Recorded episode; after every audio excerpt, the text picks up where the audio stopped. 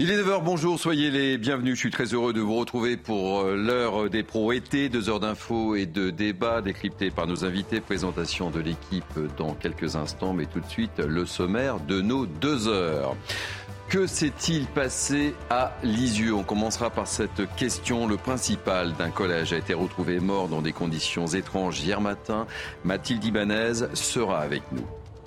Enzo, c'est l'enfant de trop. Une semaine après les obsèques de son fils, sa maman témoigne sur CNews. Elle déplore le manque de soutien de l'État. On reviendra sur ce témoignage dans cette émission.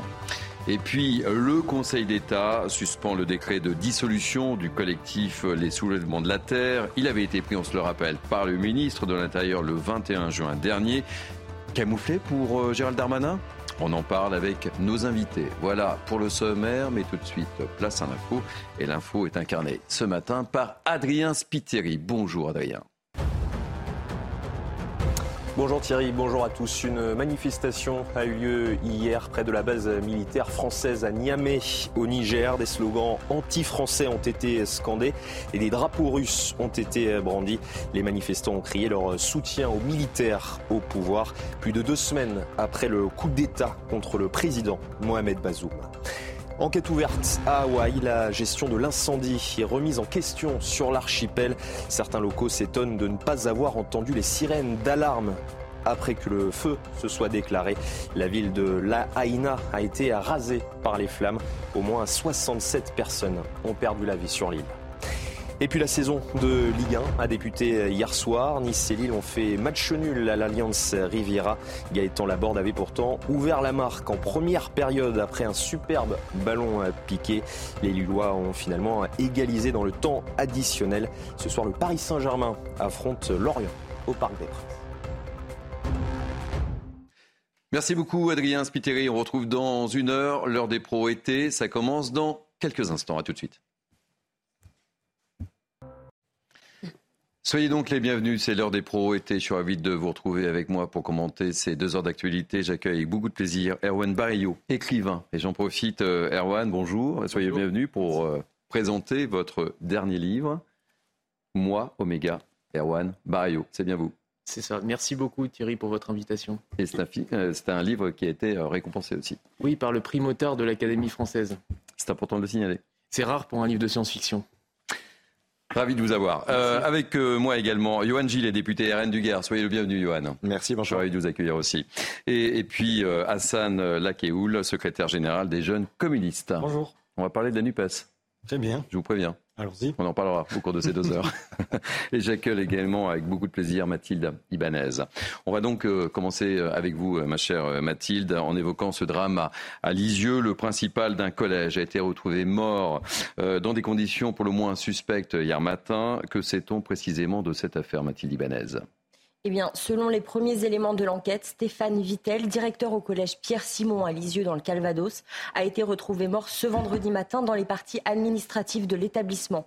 Il y était pour une vérification après le déclenchement d'une alerte sécurité vers 6h30 et selon nos confrères de France Bleu Normandie qui a révélé l'information, il partait en vacances avec sa femme et ses enfants avant de faire demi-tour justement pour se rendre euh, dans ce collège. Sa femme l'attendait dans la voiture et après une longue attente, sa fille qui allait euh, à, à, sa recherche et a fait justement cette euh, macabre découverte. Alertée par les cris de, de, son enfant, sa femme est alors arrivée dans l'enceinte de l'établissement et lui a prodigué les premiers soins avant l'arrivée des secours vers 7 heures qu'ils n'ont pas pu euh, réanimer. Alors une autopsie sera pratiquée rapidement pour éclaircir les causes du décès car les enquêteurs estiment qu'il s'agit d'une mort suspecte. La police judiciaire de Caen a été saisie. Alors l'émotion sur place est, importante, je suppose évidemment. Hein une émotion très forte, puisque dès l'annonce euh, du décès de, euh, du proviseur, les élèves, les professeurs se sont rendus spontanément devant euh, l'établissement pour rendre hommage à leur principal. Stéphane Vittel était décrit comme un homme très investi, passionné par son métier, proche de ses élèves et de ses professeurs. Sur le réseau social X, anciennement Twitter, le ministre de l'Éducation, Gabriel Attal, a tenu à rendre hommage au principal où on peut lire Je m'associe à la peine et à l'émotion des enseignants, élèves et personnels qui pleurent la mort de Stéphane Vittel. Mes pensées et mon soutien tout entier vont à sa famille et à ses collègues. Merci pour toutes ces précisions, Mathilde Ibanez, et n'hésitez pas à intervenir au cours de ces deux heures, évidemment, si de nouvelles informations interviennent d'ici là. On va commencer ce, tour de table par ce dramatique, euh, cette dramatique euh, agression, visiblement, Erwan Barrio. Ça, vous inspire quoi? Alors évidemment, on attend d'avoir plus de renseignements, mais ce qu'on voit aujourd'hui, c'est que tous ceux qui incarnent l'autorité, que ce soit les policiers, les élus ou même maintenant les principaux de collège, sont menacés, sont vulnérables. Et donc on est dans un climat euh, de violence aujourd'hui, finalement, où euh, tous ceux qui incarnaient les piliers de notre société sont mis en péril. Et dans une société, quand les piliers s'effondrent, eh c'est toute la société qui s'effondre. Donc il faut euh, être très vigilant là-dessus. Et si il est prouvé que c'est une agression d'un des, des, élèves, ou on ne sait pas encore évidemment, mais ça doit être puni avec la plus grande fermeté. Erwan Mario, merci. Johan Gillet, que vous inspire je pense qu'il est encore très tôt pour en parler. Effectivement, on a très peu d'éléments aujourd'hui. L'enquête euh, permettra de nous, en donner. Moi, je voudrais surtout avoir une pensée pour, pour le corps enseignant et, leur dire que euh, bah, tout le monde pense à eux. Euh, c'est une épreuve. Dire aussi, évidemment, à sa famille eh bien, que la France est, est derrière eux. mais je pense que sur l'enquête en elle-même, je pense qu'il est encore un petit peu tôt pour réagir. Hassan Oui, moi, je pense qu'il est effectivement tôt pour réagir. Je ne tirerai pas de grandes leçons sur euh, cette situation. Je pense évidemment à la famille, aux proches, à la famille très proche qui était là sur le, sur le, coup, et évidemment à la profession, aux enseignants et aussi aux élèves qui se sont euh, rassemblés avec euh, beaucoup d'émotions. C'est dramatique de, de mourir au travail et j'espère que la justice pourra faire son travail dans les meilleures conditions. Alors, euh, puisque vous évoquez euh, une série euh, d'agressions, puisque personne n'est respecté, on, le voit au cours de, ces plateaux, hein, que ce soit les, pompiers, les, enseignants, les infirmières. Je voudrais qu'on revienne sur ce médecin octogénaire qui a été violemment agressé lors d'une visite à domicile à Nice. Il a été sauvagement frappé mercredi alors qu'il contrôlait l'arrêt maladie d'un salarié. Je propose de l'écouter et on réagit juste après. Jamais il n'avait connu un tel déchaînement de violence. J'ai été très effrayé. Je, voyais ma dernière heure arriver parce que c'était vraiment un forcené. Il était dans une rage. Ce médecin de 79 ans a été violemment agressé lors d'un déplacement au domicile d'un patient dont il venait de contrôler l'arrêt maladie. Il m'a très mal reçu, en, tout de suite en me traitant de, de malhonnête, de, de voleur ou de, de mafieux. Estimant que la condition de l'homme ne justifie pas un arrêt maladie, le médecin lui demande alors de signer un document attestant de son passage, ce que l'homme refuse. À ce moment-là, il m'a arraché la feuille des mains et puis il m'a directement envoyé un coup de poing dans la figure en m'insultant et il m'a roué de coups. Donc j'ai pu m'enfuir euh, comme j'ai pu tout en recevant des coups parce qu'il me poursuivait. Un passant finit alors par s'interposer et appelle la police. Sept points de suture au visage et puis une, grosse plaie de 5 ou 6 cm euh, à la main gauche et puis des, contusions un peu partout. J'ai pu reprendre mes consultations. Mes patients m'attendaient, je ne voulais pas les, les décevoir. L'année dernière, plus de 1200 faits de violence sur des médecins ont été déclarés.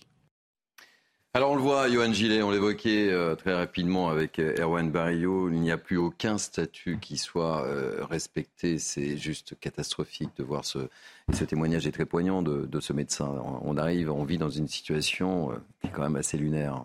Aucun statut qui est respecté, et j'ai envie de même dire pire, c'est-à-dire que tous les statuts qui imposent un peu d'autorité sont au contraire eh bien, des cibles pour certains. Et là, on assiste là très clairement au résultat de l'ensauvagement de la société. Très clairement, aujourd'hui, eh bien, l'ensauvagement de la société fait eh bien, qu'il y a des agressions comme celle-ci. On peut aussi parler euh, des, agressions au, couteau, par exemple, qui sont euh, très nombreuses euh, chaque jour. Il y en a 44, je crois, de mémoire. Vous savez, dans ma circonscription aussi, j'ai la ville de Nîmes, où j'ai des quartiers entiers aussi, où les médecins, les pompiers ne peuvent plus intervenir sans se faire agresser, où les médecins sont obligés d'être escortés par la police pour pouvoir travailler. Ça, c'est une réalité, malheureusement. Erwan Barrio. Oui, ces figures dont on parle, ce sont des figures d'autorité, mais ce sont aussi des figures qui assurent le service public, euh, une mission sociale. Euh, le médecin, c'est évident, il est d'abord là pour soigner les gens, le policier pour les protéger, les élus pour les représenter. Et le principal, c'est dans son intitulé même pour éduquer les enfants.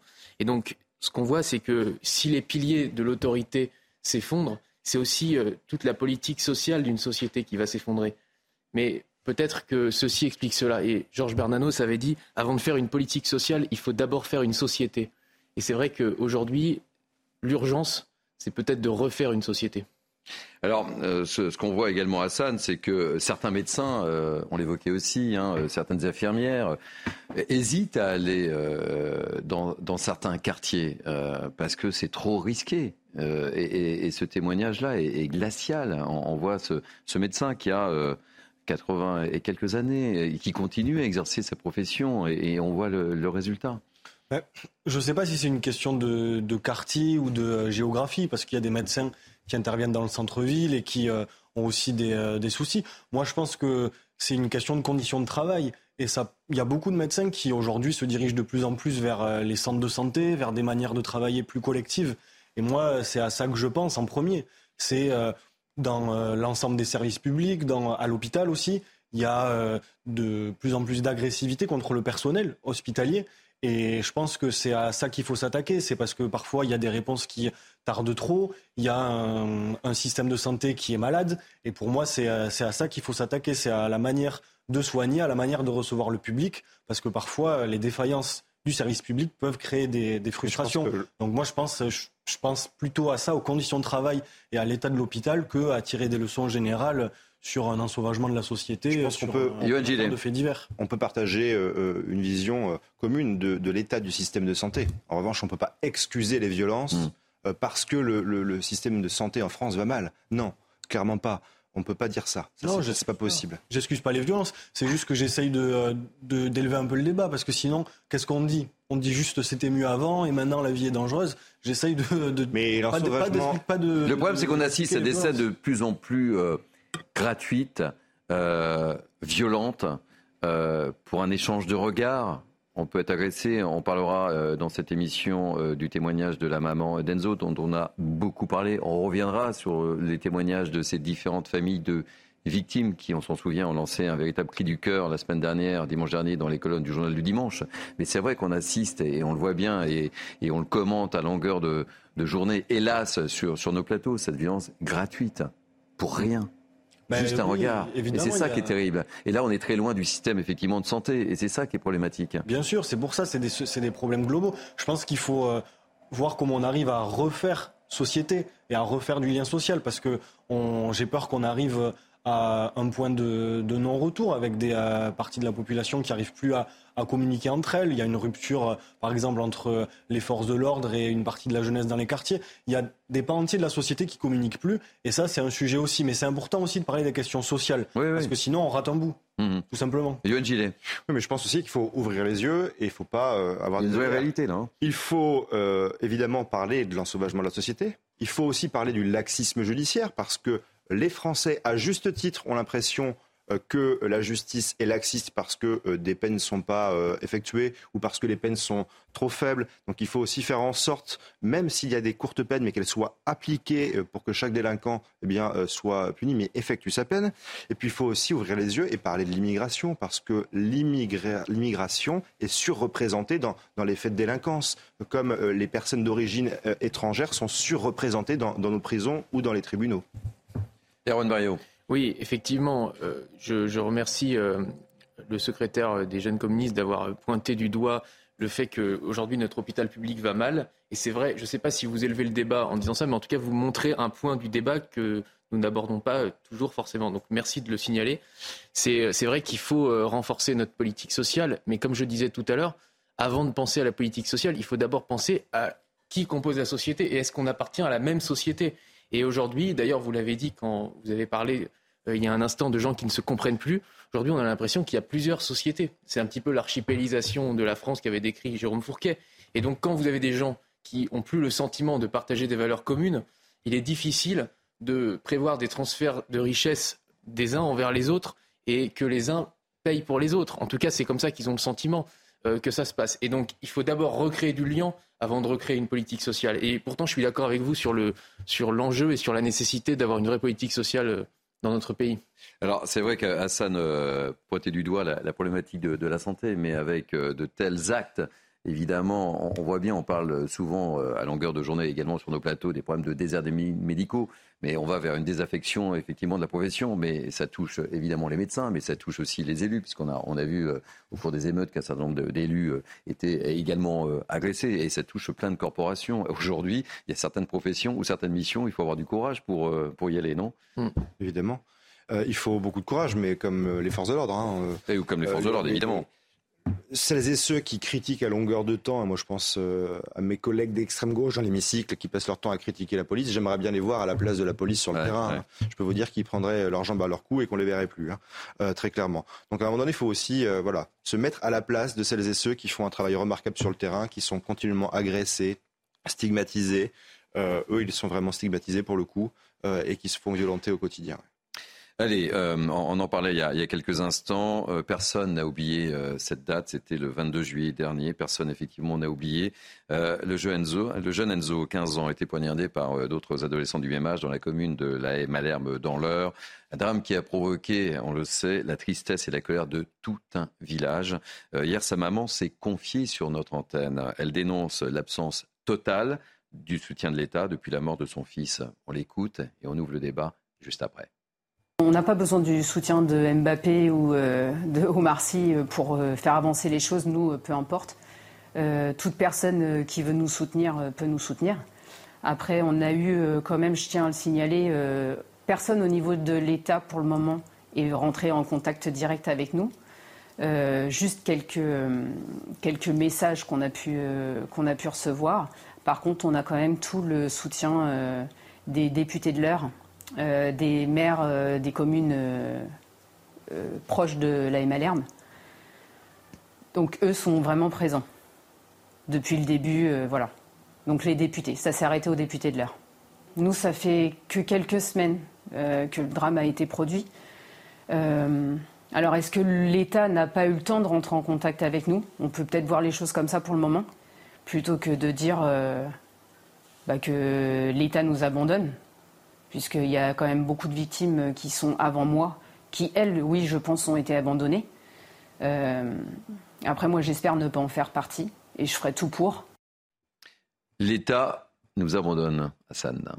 Ce sont les mots euh, de la maman d'Enzo qui s'était, euh, je le rappelle, exprimé une première fois dans les colonnes du Figaro, une seconde fois dans les, colonnes du, journal du dimanche avec cette tribune et cet appel, cet appel au secours, on peut le qualifier comme ça d'ailleurs, au chef de l'État.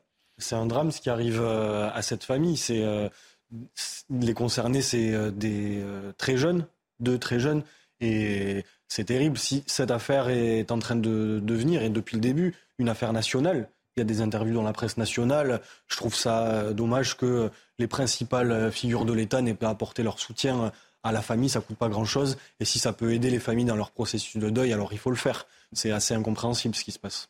Yoann Gillet.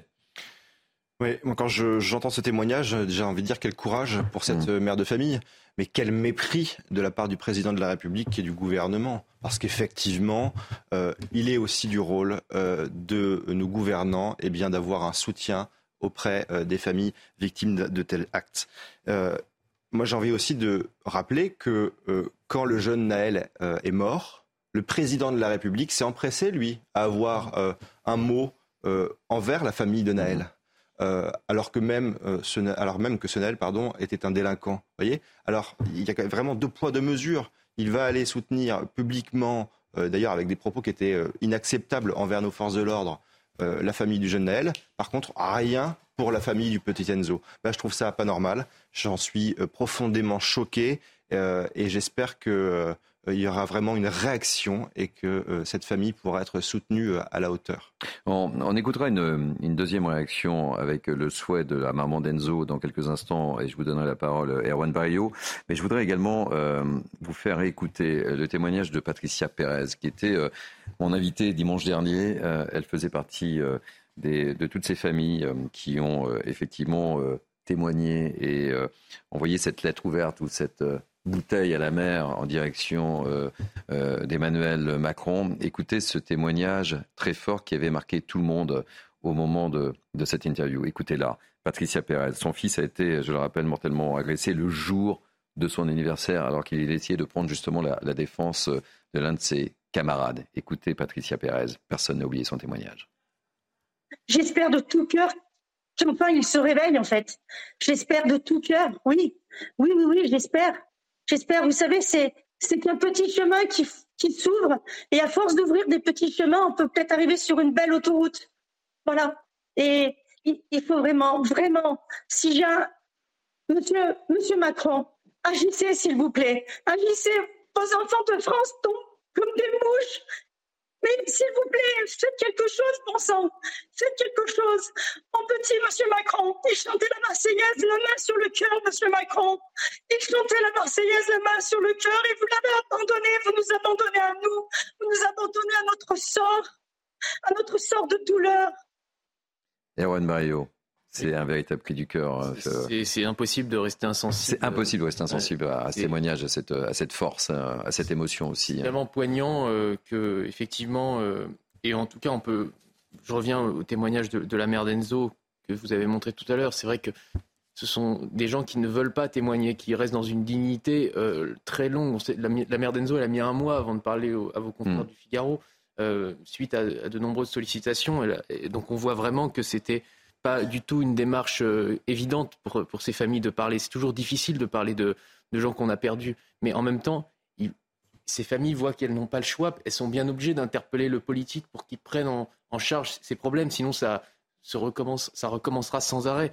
Et donc, euh, cet appel au secours, je pense que c'est le, le, bon, le bon mot, que ce soit pour euh, Patricia Pérez ou pour la mère d'Enzo. On attend toujours la réponse du chef de l'État. La, tribune a été signée euh, il y a une semaine, une semaine. maintenant euh, mmh. dans le JDD. Euh, c'est plusieurs dizaines de personnes qui l'ont co-signée. Et vous avez parlé tout à l'heure de bouteille à la mer. C'est quand même une bouteille à la mer dont on espère qu'à un moment donné, le, chef de l'État s'en saisira. Et il n'est pas trop tard pour lui. Il peut toujours répondre à ses familles et on espère qu'il le fera. On espère qu'il le fera formellement en répondant, en donnant une réponse. et on espère qu'il le fera aussi dans les actes dans les politiques qu'il va mettre en place. Parce que c'est vrai que on se souvient de, la mort euh, tragique euh, du jeune Naël. Il avait répondu immédiatement. Mhm. Il avait parlé d'un acte inexcusable et inexplicable, je crois. Euh, d'ailleurs, après, il s'était défendu d'avoir répondu à chaud, mais de fait, c'est ce qu'il avait fait. C'était fait. Et, là, là, on attend qu'il prenne une réponse. On lui demande pas forcément de répondre à chaud. On, lui demande une réponse, une réponse solide, mais on lui demande une réponse. On peut pas rester insensible, Johan. Non. Euh, à ce témoignage, sincèrement. Euh, c'est même bouleversant de l'entendre. Euh, et vous disiez, on peut pas, on peut pas rester insensible, on peut pas répondre à chaud, mais c'est vrai que la situation est dramatique et ces familles sont totalement désemparées. Aujourd'hui, il y a au moins à minima un peu de, respect de l'État à avoir envers ces familles. Certes, les, les actes il faut peut-être prendre le temps de, les réfléchir, encore que on sait très bien euh, ce sur quoi il faut euh, agir, mais on peut déjà avoir au moins un président de la République, une première dame, pourquoi pas, un ministre, eh bien qui prennent le temps euh, de rentrer en contact avec ses familles. La première dame est intervenue, je vous, rappelle, hein, sur l'histoire de, harcèlement de, et de l'INSEE. C'est ça. Parfois, il faut que la première dame intervienne pour qu'il se passe quelque chose. C'est quand même, euh, c'est quand même assez. Et on en avait beaucoup parlé puisqu'il n'y avait pas eu cette démarche de. Et puis dans, dans, les actes, ensuite, euh, eh bien il y a euh, l'excuse de minorité qu'il faut aussi supprimer parce qu'il faut le rappeler. Ce petit Enzo, eh bien, il a été tué par un mineur. Et on verra ce que démontrera l'enquête. Mais malheureusement, aujourd'hui, avec le système actuel, eh bien, ces assassins ne risquent pas grand-chose. Et donc ça, c'est dramatique. Euh, dernière réaction, justement, ce, qu'attend la, maman euh, d'Enzo avant de, refermer euh, provisoirement ce, chapitre. La maman d'Enzo. Il faut que, je sais pas, il faut que la loi de toute façon soit revue au niveau des mineurs parce que c'est trop simple. parce qu'ils ont en dessous de 18 ans, alors de toute façon, ils risquent pas grand-chose. Non, c'est pas normal. Nous, aujourd'hui, il a retiré la vie de notre fils et maintenant, il va falloir qu'on apprenne à vivre sans lui sans son odeur, sans son côté rigolo, euh, voilà, sans son côté protecteur. Par contre, euh, lui, cet enfant, bah, aujourd'hui, alors euh, oui, il est incarcéré, mais pour combien de temps? Le jugement, c'est dans un an et demi, deux ans? Ça, c'est pas normal. Hassan Lakéoul. Ouais, ben, je sais pas, moi, s'il faut parler de revoir la, justice des mineurs, comme le, disait le député Rassemblement national sur le, sur le plateau. Je ne m'exprimerai pas sur les, propos de la famille. eux, ils sont, ils sont les premiers concernés. C'est normal qu'ils essayent de trouver des réponses. Mais du coup, c'est quoi le projet? Ça veut dire que là, à 15 ans, on, on prend pour 30 ans de prison? Moi, je ne pense pas qu'on puisse juste se contenter de ça. là, c'est un, un enfant aussi. Et pour moi, il faut qu'on puisse voir comment est-ce que les services sociaux peuvent accompagner, faut, comment on peut donner des moyens à l'ASE. On ne peut pas répondre que par la répression, que par le bâton. À mon avis, aucun jeune ne se dit ah ben très bien je vais pouvoir aller assassiner des gens de toute façon je suis mineur il m'arrivera rien personne réfléchit comme ça. Personne. Pour moi il faut répondre par il faut répondre et tenir les deux bouts il faut évidemment qu'il y ait une réponse euh, de justice évidemment mais il y a aussi toute une question d'éducation. Il y a une réponse éducative à apporter Merci euh, pour, euh, pour ce témoignage. On va marquer une pause dans cette heure euh, des pros été. On se retrouve dans quelques instants et on parlera des problèmes de migrants qui perturbent les trafics de RER e dans les Hauts-de-France. A tout de suite. Ravi de vous retrouver pour l'heure des pros été. Avec moi pour commenter l'actualité ce matin, Erwan Bayo, Hassan Lakeoul et Johan Gillet. On va parler, messieurs, des problèmes de migrants. Le trafic TER perturbé par des traversées de migrants, ça se passe où? Eh bien, ça se passe dans les Hauts-de-France, entre Dunkerque et Calais. Et chaque jour, des migrants euh, traversent les voies, ce qui oblige les trains à réduire leur vitesse. Euh, Franck Dersin, vice-président mobilité de la région, en appelle à la préfecture et pour sécuriser les voies dans le secteur et faire cesser ces traversées intempestives. Regardez ce reportage de Dounia Tangour et on ouvre le débat juste après. Avec le retour d'un temps plus clément dans le nord de la France, les traversées illégales de la Manche se sont multipliées ces derniers jours. Les candidats nombreux bravent tous les risques en mer, mais pas seulement. Dernièrement, certains élus signalent des perturbations sur les trains régionaux en cause la présence de migrants sur les voies. Les TER ont beaucoup de mal à circuler, surtout entre Calais et Dunkerque, parce qu'il y a la présence sur les rails, le long de la voie de chemin de fer, de plus en plus de migrants. Une situation loin d'être méconnue dans la région. Pour réduire les traversées illégales, plusieurs dispositifs ont d'ailleurs été mis en place. a même dû, si vous voulez, euh, du côté du Touquet, Boulogne-sur-Mer, mettre un filet dans la rivière La Canche, qui était remontée par les, bateaux de, migrants, de manière à les empêcher de passer par cette euh, rivière. L'État fait ce qu'il peut. Hein. Euh, on a eu déjà, je vous le dis, en, trois ans, trois euh, migrants euh, écrasés par les trains. Sur la ligne reliant Calais à Dunkerque, des mesures d'adaptation de vitesse des trains ont été prises, assurant ainsi le maintien du service. Face au phénomène, la sécurité et la sûreté restent toujours les premiers mots d'ordre. Bonjour Franck Dersin, soyez le bienvenu. On vous a vu dans, ce reportage. Vous êtes vice-président en mobilité, infrastructure euh, du transport et port à la région Hauts-de-France. Qu'est-ce qu'il se passe très concrètement, Franck Dersin? Racontez-nous tout ça. Bien, en ce moment, euh, il y a, je dirais, un, passage très très important de migrants. Ce matin, très tôt, d'ailleurs, au large de Gravelines, euh, la société, la SNSM, société de sauvetage en mer, a réussi à sauver in extremis 54 migrants qui étaient vraiment euh, dans une situation euh, très difficile. Ah, donc, euh, il y a beaucoup de migrants sur les plages en ce moment qui tentent de passer parce que le beau temps est là, il n'y a pas de vent, et puis le mois de septembre qui s'annonce est toujours un mois difficile et donc plus dangereux. Donc il y a une pression évidemment des passeurs pour faire passer le maximum de gens là maintenant. Et puis évidemment, ils sont énormément à terre et euh, euh, ils sont beaucoup, euh, je dirais, à la fois dans les TER, mais également le long des voies de chemin de fer, puisqu'on a une voie de chemin de fer entre Dunkerque et Calais qui longe la mer et qui est l'endroit, je dirais, idéal pour circuler, avancer et être pris en charge par les passeurs. Et, et, donc les conducteurs de train se mettent en droit de retrait parce que déjà trois migrants ont été écrasés par les trains et, donc, euh, il n'est pas possible pour les conducteurs de train de continuer à travailler dans ces conditions. Donc, très souvent, il n'y a plus de train sur la ligne euh, Calais-Dunkerque pour transporter les gens. Euh, vous restez avec nous, on ouvre le débat avec, avec mes invités, Franck Dersin, Johan Gilles. Ça vous inspire quoi cette situation dans, les Hauts-de-France hein? Je suis triste de voir d'autres pays euh, qui en arrivent là, qui euh, en arrivent dans cet état. Mais vous savez, euh, l'immigration massive et l'immigration illégale, elle a des conséquences au quotidien et on voit là une conséquence dramatique.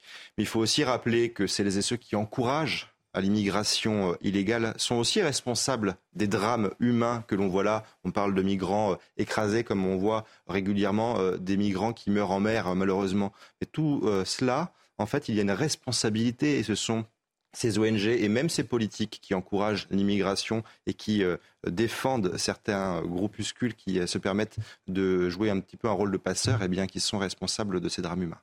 Euh, Hassan Lakeoul, votre regard Moi, je pense que c'est vous qui encouragez l'immigration illégale.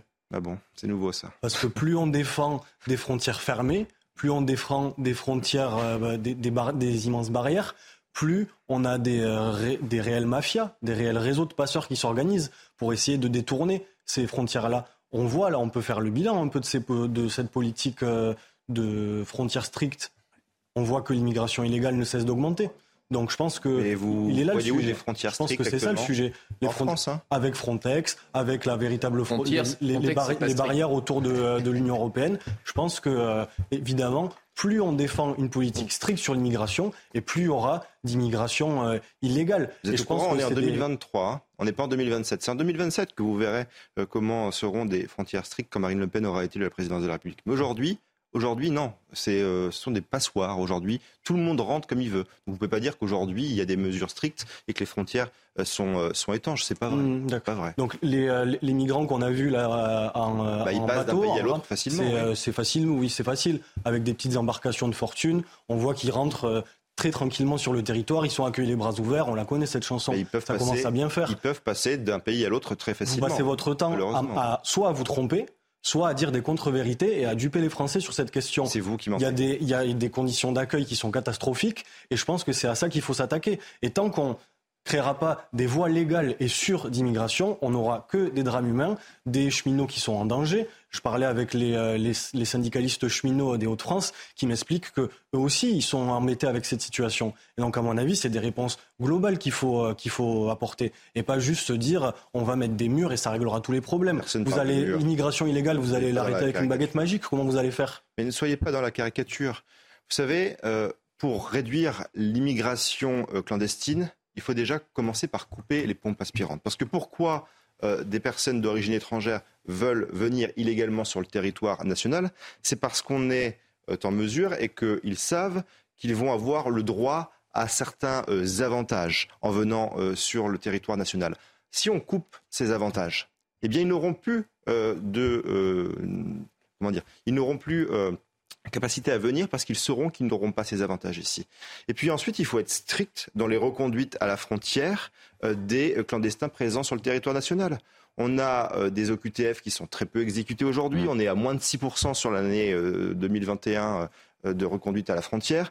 Il faut mettre en place un système très clair de reconduite à la frontière systématique pour tous les délinquants étrangers. Et il faut en plus pénaliser eh bien, le fait d'être sur le territoire national illégalement. Erwan Bayo. Oui, quand vous dites que Frontex est strict aujourd'hui, c'est une plaisanterie. À chaque fois que Fabrice Leguéry, qui était l'ancien directeur hmm. français de Frontex, essayait de faire la moindre chose, par exemple euh, prendre un bateau de migrants et au lieu de le faire accoster euh, en Grèce, comme ils avaient prévu de le faire, de le ramener en mer, il était systématiquement poursuivi par euh, la, la, haute commissaire aux droits de l'homme de l'Union européenne. Donc on voit bien qu'aujourd'hui, Frontex même malgré toute la bonne volonté des directeurs successifs de cette agence, ne peut, pas fonctionner dans le cadre de l'Union européenne qui euh, le poursuit en permanence pour non-respect des droits humains. En fait, on voit bien qu'aujourd'hui, dans l'Union européenne, les droits humains euh, des migrants comptent plus que la défense des frontières, ce qui est quand même problématique pour euh, une agence qui est censée nous protéger et protéger nos frontières. Et sur le cas précis des migrants, il y a une vidéo qui circule sur les réseaux sociaux d'un migrant qui court nu et à quatre pattes sur des, euh, sur des rails de train, euh, de RER, devant le regard complètement incrédule mmh. des, des usagers. Donc des scènes comme ça, malheureusement, on va en avoir de plus en plus. C'est un défi pour euh, la France, mais aussi pour l'Europe. Et on peut comprendre, honnêtement, ces, migrants qui traversent la Méditerranée. ils n'ont sûrement pas le choix, sûrement que leurs conditions de vie sont difficiles, et sûrement qu'à leur place, on ferait la même chose. Et je ne remets pas du tout ça en question. Je dis juste qu'on n'est pas à leur place et que nous, on doit défendre notre manière de vivre, on doit défendre nos familles, on doit défendre un pays qui est, je suis désolé de le dire, en déclassement et on ne et on peut pas accueillir toute la misère du monde. C'est Michel Rocard qui l'avait dit. Donc, quand vous dites effectivement que l'immigration, euh, que réduire l'immigration légale, ça augmente l'immigration illégale, non, euh, ce n'est pas un système euh, qui fonctionne comme ça en vase clos. On peut réduire toutes les immigrations si le politique en a envie. Je voudrais qu'on retrouve Franck Dersin qui écoutait ce, débat. Franck Dersin, vous souhaitez réagir à ce qui s'est dit sur, sur, sur ce plateau? Oui, d'abord, vous savez, moi, je, je, suis maire d'une ville à côté de Dunkerque depuis 30 ans, et j'ai eu moi-même un camp de migrants pendant 10 ans dans ma ville. Et, donc je connais bien ce sujet, je, le vis depuis plus de 20 ans. Et je peux vous dire que 85% des migrants qui sont là sur la côte euh, d'Opale ne veulent pas rester en France. Ils veulent pas. Ils veulent tous aller en Angleterre parce qu'effectivement, ils sont bien accueillis en Angleterre et parce que maintenant, ils ont un oncle, une tante, euh, un frère, une sœur, des parents qui sont là. Donc, ils veulent tous aller là-bas. Très peu veulent rester en France. Ensuite, si vous voulez, pour pouvoir régler le, problème, il faut, euh, c'est une mafia. Il faut aller, une mafia qui génère énormément d'argent.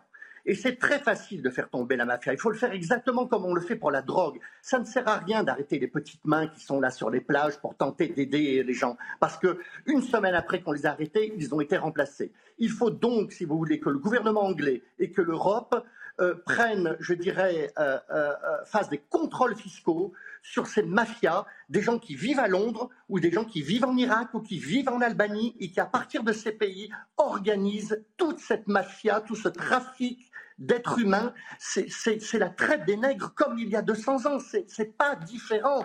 Hein, et, et, ça génère des milliards d'euros aujourd'hui. Donc, que les gouvernements, que l'Europe et que l'Angleterre prennent les choses en main et fassent une chasse aux gros bonnets, aux trafiquants en contrôlant. C'est très facile, ces gens-là, ils investissent l'argent dans des cafés, dans des hôtels, dans des restaurants, ils envoient l'argent au pays.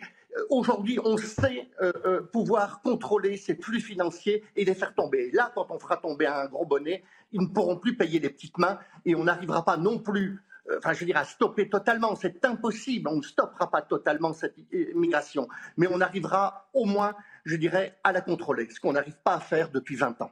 Hassan, réaction sur ce que dit euh, euh, Franck Dersin, qui connaît bien le dossier hein, et pour cause. Hein. Bah, évidemment que ce sont des mafias. On parlait, euh, il parlait de la comparaison avec, avec l'esclavage. On peut aussi parler de, de, proxénétisme. Mm. Il y a des véritables mafias qui font énormément d'argent sur de la traite d'êtres humains. Et donc ça, il faut, il faut, il faut s'y attaquer. C'est c'est évident. Mais euh, moi, je ne sais pas de quel, de quel avantage et de quel privilège vous, euh, vous parliez tout à l'heure. À vous entendre, on a l'impression que euh, c'est la belle vie d'être dans ces situations-là, qui sont des situations très délicates. Et je ne sais pas de quoi vous parlez. On ne sait pas tout à fait ce qu'a ce dit euh, Gillet. Ah ben, on a, entendu parler d'avantages et qu'au vu de tous les avantages que la France verse, mm. il, ferait bon vivre d'être migrant. Honnêtement, être dans... Euh, beaucoup de migrants euh, sont à la rue, les euh, centres d'hébergement d'urgence, les centres d'accueil sont quand même dans des conditions assez déplorables. moi, je ne sais pas de quel avantage vous voulez parler. Hein. moi, excusez-moi, dans mon département, par exemple, le Gard, les migrants, ils sont pas à la rue. Les migrants, ils sont logés. Ils sont logés dans des hôtels qui ont été achetés d'ailleurs par l'État pour les loger. Tous. Par contre, les SDF, oui, j'en vois pas un seul. Euh, Tous les SDF, vous êtes allé voir leur nationalité, ils ont toute la nationalité française. Par contre, les SDF français, vous voyez, ce sont des SDF euh, qui ont eu des parcours euh, très chaotiques dans leur vie, qui ont eu un gros pépin, qui travaillaient et qui ont fini par se retrouver à la rue. Et eux, ils ont été totalement abandonnés. On a aujourd'hui des Français qui vivent dehors, qui vivent dans leur voiture. D'ailleurs, vous aviez parler d'un couple de retraités de mon département qui mm. vivaient euh, dans leur voiture. devant la, devant la mairie. Devant la mairie, on n'est pas capable de les aider. Par contre, on vient loger et nourrir euh, des gens qui sont en situation irrégulière. Bah, moi, ça, je mm. je le comprends pas. Mm. Moi aussi, je suis humain. Moi aussi, je ne veux pas voir ces drames humains euh, en mer Méditerranée, par exemple, aussi. Mais à un moment donné, justement, c'est parce qu'on veut s'opposer à une immigration incontrôlée et une immigration illégale qu'on fera en sorte de sauver ces vies. Hmm. Parce que celles et ceux qui aujourd'hui appellent à cette immigration de masse sont responsables des morts, notamment en Méditerranée, qui sont très nombreux. Mmh. Barrio, et je vous redonne la parole après, euh, euh, Hassan. Certes, euh, personne ne dit qu'ils sont traités comme des rois en France. Personne ne dit ça. Ils ont simplement plus d'avantages que dans leur pays d'origine. Et ça, ça suffit, comme ils le savent très bien, ça suffit pour eux à nous considérer comme une sorte de terre promise fantasmée ou réelle. Et donc nous, euh, étant en fait les gens qui vivons depuis euh, des siècles sur cette terre euh, qui payons pour, pour leur, leurs maigres avantages, parce que non plus, je n'ai jamais dit qu'ils avaient plein d'avantages, eh bien, on ne doit pas accepter ça, parce qu'on est pris en tenaille, sans arrêt, la classe moyenne française est prise en tenaille entre d'un côté payer pour euh, des migrants qui viennent, et je suis désolé, il faut bien que quelqu'un paye. Ce n'est pas les milliardaires euh, français qui payent pour les migrants, c'est la classe moyenne. Et donc je sais ce que vous allez me dire, aujourd'hui il n'y a jamais eu autant de richesses dans notre pays, et on peut accueillir tout le monde si on a envie en prenant aux milliardaires, etc. Je suis d'accord avec vous, ça c'est un autre problème. Mais il y a aussi, je suis désolé de le dire, il y a aussi des gens qui sont en dessous des classes moyennes pour lesquels on paye sans arrêt. Et on ne peut plus aujourd'hui, il faut arrêter les pompes aspirantes de l'immigration parce que on voit bien que l'effet sur les classes moyennes, c'est que ça les tire sans arrêt vers le bas. Hmm. Je pense que le problème, c'est que vous faites beaucoup de politique avec de l'émotion et pas avec beaucoup de raison. Si on regarde les faits, pour pouvoir accéder au centre d'hébergement d'urgence, pour pouvoir accéder à un, toit le temps d'un moment, pour, dans énormément d'endroits, il y a une demande de titre de séjour et on demande la régularité du séjour pour pouvoir y accéder. Donc votre espèce de fantasme sur les Français qui seraient euh, défavorisés par rapport aux migrants, c'est faux. Dans les faits, ceux qui, n'obtiennent pas, le titre de séjour, ils restent quand même. Je vous ai pas laissez, laissez euh, Hassan s'exprimer, euh, Erwan et, dans Dans l'écrasante majorité des situations, on demande une preuve de régularité du séjour. Et les centres d'accueil inconditionnels, sont clandestins. Les centres d'accueil inconditionnels sont de plus en plus rares. Donc moi je pense que vous vous trompez là-dessus et pour euh, un peu sortir un peu du misérabilisme, je pense qu'au-delà de, de, de, cet accueil-là dont on parle, il faut aussi euh, pouvoir proposer une, une, formation, pouvoir proposer un emploi, parce que ces, euh, ces, ces, exilés, ces étrangers, pour beaucoup, ce qu'ils veulent, c'est s'insérer dans la société. Et ils viennent pour beaucoup pour sortir de la misère et pour travailler. Donc il faut une vraie politique de santé, de formation et d'emploi. Euh, Franck Dersin, petite réaction, vous souhaitez réagir et ensuite euh, on, poursuit le débat avec, euh, avec Johan et, Erwan. Oui, si vous voulez, ce, problème-là ne se réglera pas en France et, en termes franco-français. C'est un problème international on voit toutes les crises qu'il y a en ce moment en Afrique et qui poussent encore plus de gens à, partir. On voit ce que les gens subissent quand ils, arrivent en Libye, comment ils sont violés, comment ils meurent de, de soif on voit combien meurent pour traverser, euh, je dirais, la, mer Méditerranée. Moi, il y a deux jours, j'étais à Calais, il faisait 27 degrés, sur la plage, il y avait euh, plusieurs milliers de personnes. Eh bien, je voyais, je voyais les, côtes, les falaises de Douvres là, et j'étais là sur la plage à Calais. Donc, vous imaginez des migrants euh, qui, je le répète, ne veulent pas rester en France. Ils s'en foutent de la France pour les trois quarts. Ils veulent aller en Angleterre. Mais ils voient ils voient là ces, euh, falaises de Douvres et ils se disent bon sang, on a fait 4000 kilomètres et là on voit l'Angleterre, on veut y aller. Et ils y vont coûte que coûte, rien ne les arrêtera. Donc il faut traiter cela, comme je le disais tout à l'heure, au niveau euh, euh, contrôle fiscal et il faut le traiter au niveau européen. La France, elle seule n'y arrivera pas. Les reconduites à la frontière, on sait très bien, la plupart des pays ne veulent pas reprendre euh, euh, euh, leurs habitants. Alors on pourrait leur dire, bah, vous ne devez pas les reprendre, on ne vous donnera plus de visa. C'est une possibilité, effectivement. mais interdire le visa, ben, à ce moment-là, l'ensemble de, l'Afrique est, un autre problème. Johan, Gillet et Erwan Bayo. Les migrants qui sont dans les Hauts-de-France, certainement, euh, ont, le souhait euh, d'aller ailleurs et d'aller en Angleterre. Euh, en revanche, moi, les, migrants qui sont dans mon département, croyez bien qu'ils ont envie de, rester en France. monsieur du Parti communiste, tout à l'heure, parlait des régularités de séjour. Euh, vous savez qu'un simple récépissé euh, d'une demande de titre de séjour fait office de document pour pouvoir justement être, logé euh, dans, dans ces camps de migrants, nourris, nourris, blanchis, etc. Hein. Et vous parliez tout à l'heure de la santé, parce que là aussi, il faut en parler. Vous disiez à juste titre que le système de santé va mal et que d'ailleurs, un tiers des Français aujourd'hui renoncent à des soins. C'est dramatique. Mais vous savez aussi, cette immigration de masse, elle a un coût considérable pour la société sur le système de santé, parce que euh, euh, l'on euh, soigne tout le monde, et pas seulement pour des choses vitales, hein, évidemment. Hein. On, soigne tout le monde aujourd'hui, ça coûte une fortune, alors même que les Français n'arrivent pas à se soigner. combien est-ce que l'on croise de Français, de retraités notamment, qui euh, renoncent à se faire soigner une dent, qui renoncent à aller s'acheter des lunettes parce qu'ils n'en ont pas les moyens? Eh bien, ces personnes-là, par contre, en situation irrégulière, à eux, on leur paye tout. C'est pas acceptable. Aaron Barrio. Oui, vous êtes communiste, Johan. Je vais juste vous rappeler la citation de Georges Marchais. Je ne vais pas vous faire avec l'accent. Il faut stopper l'immigration officielle et clandestine. On ne peut pas accueillir plus d'immigrés en France alors que la France compte déjà 3 millions de chômeurs français et immigrés. Hassan, à Ouais, bah, je crois que, monsieur le député, vous parlez de l'AME, qui permet euh, aux, étrangers en situation irrégulière d'avoir, d'avoir accès aux soins. Les maladies, elles ne demandent pas le passeport aux gens, elles ne demandent pas la carte d'identité. Donc c'est des questions de santé publique. Et en soignant l'ensemble de la population, y compris ceux qui sont en situation irrégulière, on évite la propagation de, beaucoup de virus et beaucoup de maladies. Monsieur, les personnes en situation irrégulière n'ont pas à être sur le territoire national. Donc je pense que nous, si demain on est au pouvoir en 2027, il n'y aura plus d'AME, elle sera remplacée par une aide médicale d'urgence vitale. C'est-à-dire que évidemment qu'on ne va pas laisser mourir des gens. Donc les gens qui sont en urgence vitale seront soignés évidemment. En revanche, euh, les clandestins euh, dont vous parlez, qui peuvent eh bien, propager euh, des maladies sur le territoire, eh bien, seront renvoyés chez eux, tout simplement. Et donc vous allez régler le problème comme ça avec de la fermeté, oui.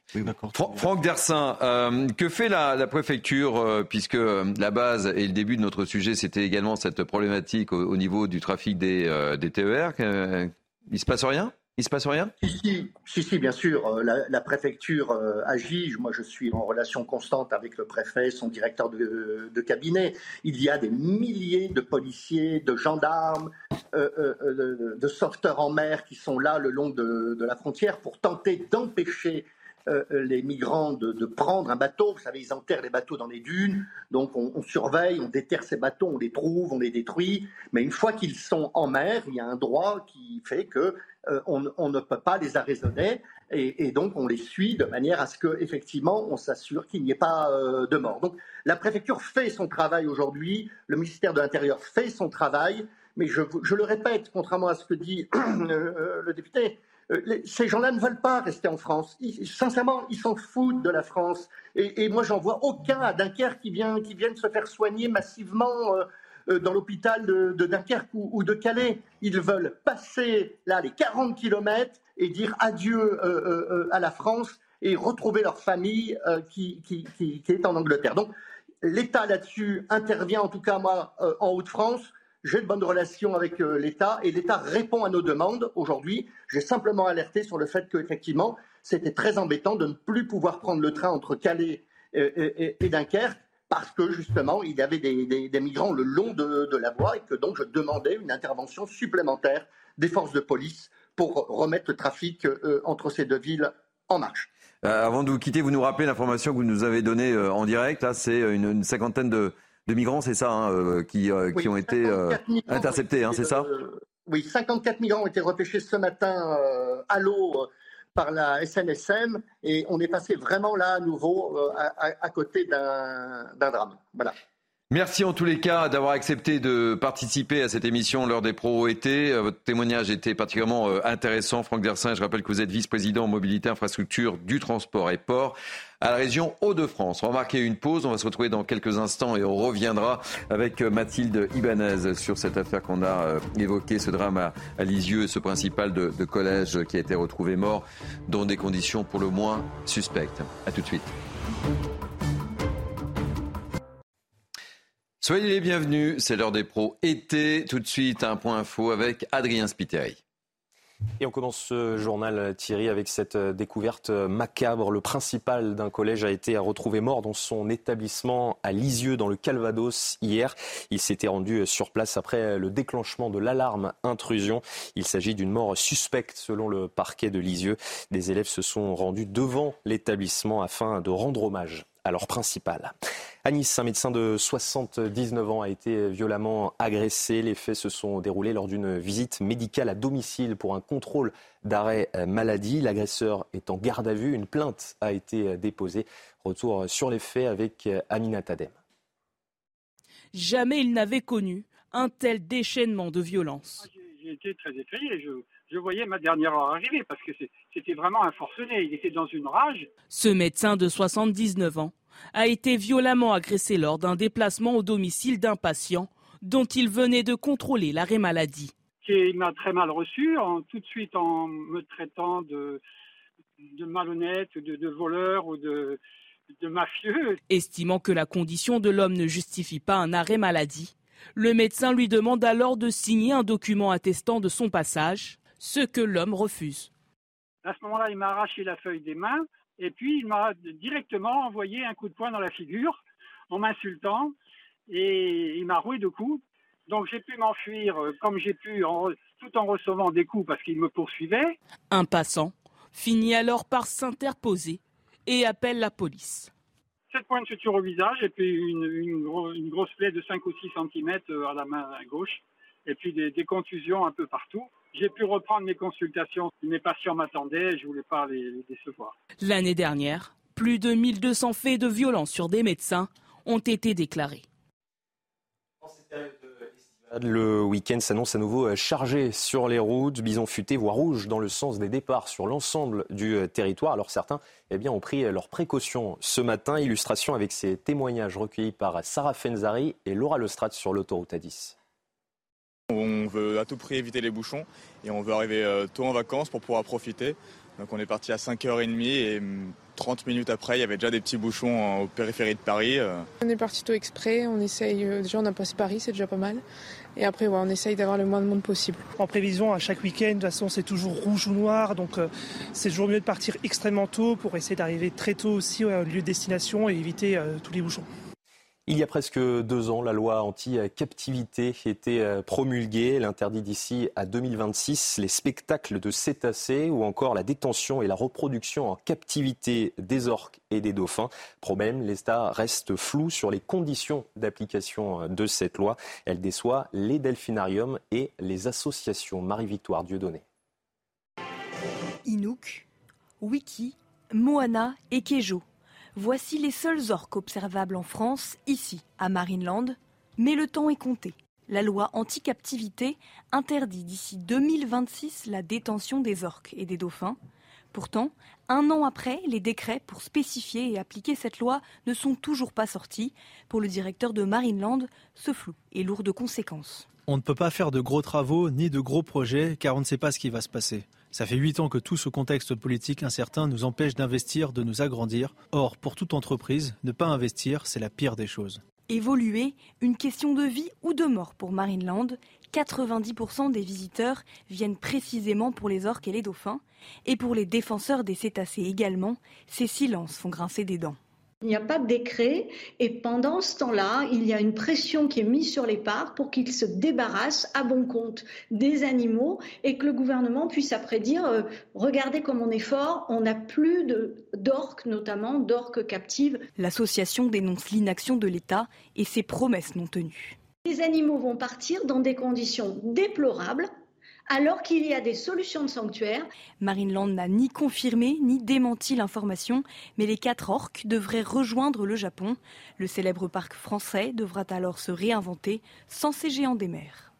C'est un ouf de soulagement au Guatemala. Quatre touristes français, dont un garçon de 6 ans, ont été retrouvés vivants hier après avoir passé deux jours dans la forêt d'un parc archéologique. Ils avaient été vus pour la dernière fois mercredi. Déshydratés, ils ont tous été stabilisés selon les secours. La saison de Ligue 1 a débuté hier soir. Nice et Lille ont fait match nul à l'Alliance Riviera. Ce soir, le Paris Saint-Germain affronte Lorient au Parc des Plains. En conflit avec le club, Kylian Mbappé ne participera pas au match auquel de nombreuses recrues devraient en revanche participer. Le coach Luis Enrique s'est d'ailleurs exprimé sur le mercato du PSG en conférence de presse. On l'écoute. On a fait ce qu'il fallait pour améliorer l'équipe jusqu'ici. On va faire le maximum jusqu'au dernier jour du mercato. On reste vigilant à tous les postes avec Luis Campos et le président. Le mercato est dur pour tout le monde. Il faut l'accepter. Aujourd'hui, Dembélé n'est pas encore un joueur du PSG.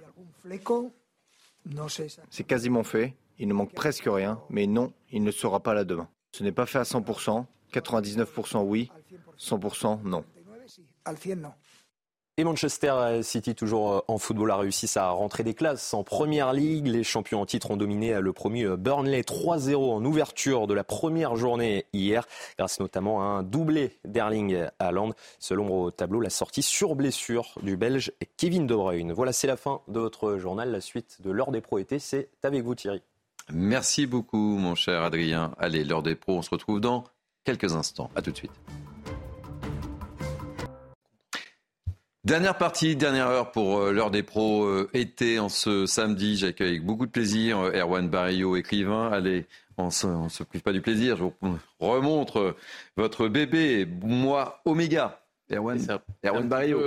une histoire fictive. Mark Zuckerberg et Elon Musk se croisent, créent un personnage de fiction qui finalement crée un grand réseau social mondial et crée une nouvelle religion qui va le propulser jusqu'à la déification technologique en 2064. Formidable. Et combien de pages euh, À peu près 450, mais bon, j'espère que c'est que du plaisir. Enfin, en tout cas, euh, Anne Fulda m'avait reçu ici même dans l'heure des livres et elle avait beaucoup apprécié. Une bonne lecture euh, pour ceux qui sont en vacances. Voilà. Et c'est aux éditions, pour être complet, Bouquin. Bouquin, voilà. Euh, avec beaucoup de plaisir, j'accueille également Yoann Gillet, député RN euh, du Gard. Soyez le bienvenu à nouveau pour cette deuxième heure. Et puis euh, Hassan Lakeoul, qui est secrétaire général des jeunes communistes. Soyez le bienvenu pour cette deuxième heure également.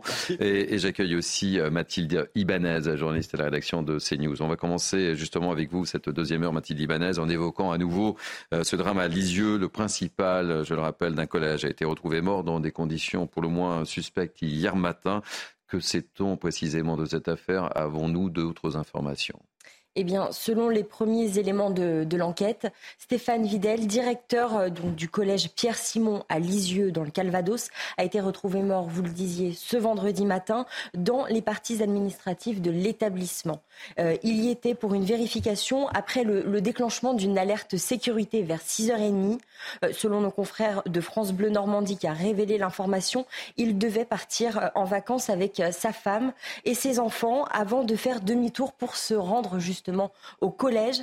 Sa famille l'attendait dans la voiture à l'extérieur euh, de l'établissement, mais après de, longues minutes d'attente, sa fille a décidé de rentrer dans le collège, d'aller à sa recherche et a fait donc cette euh, terrible, euh, cette macabre découverte. Elle a été tout de suite, elle a, alerté sa mère avec donc par des cris. sa mère est alors rentrée dans l'enceinte de l'établissement où elle a vu son mari allongé au sol. Elle lui a prodigué les premiers soins avant l'arrivée des secours vers 7 heures, mais ils n'ont pas pu euh, le, réanimer. Une autopsie sera pratiquée rapidement pour éclaircir les causes euh, du décès, car les enquêteurs estiment qu'il s'agit d'une mort suspecte. La police judiciaire de Caen a été saisie.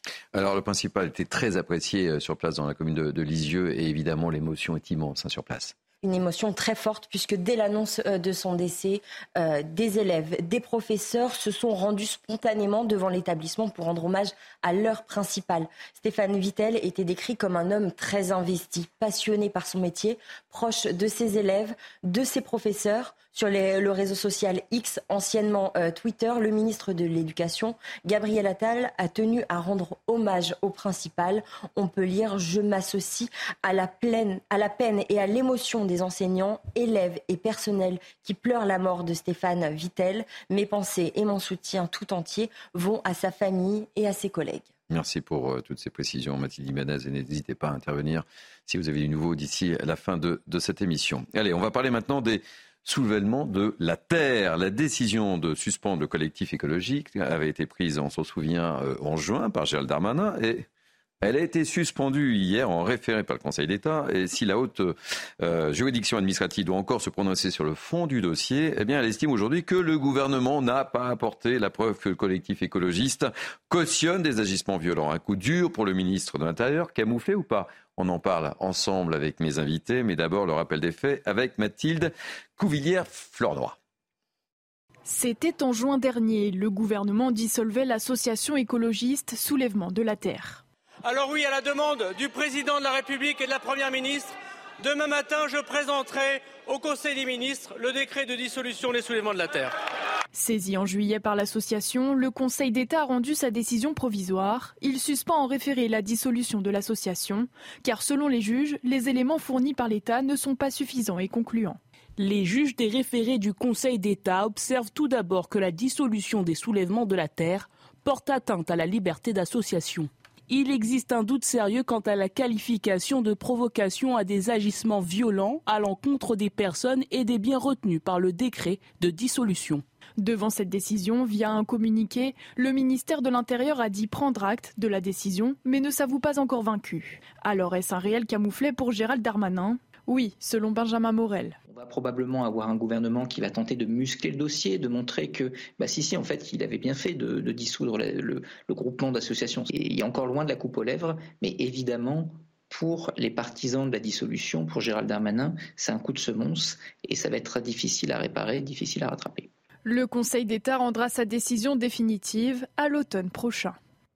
Bon, Yoann Gillet, je commence par vous. Euh, on voit euh, Benjamin Morel, notre ami Benjamin Morel, qu'on connaît bien sur les plateaux de, de CNews, qui, qui parle effectivement de camouflet. Est-ce votre analyse?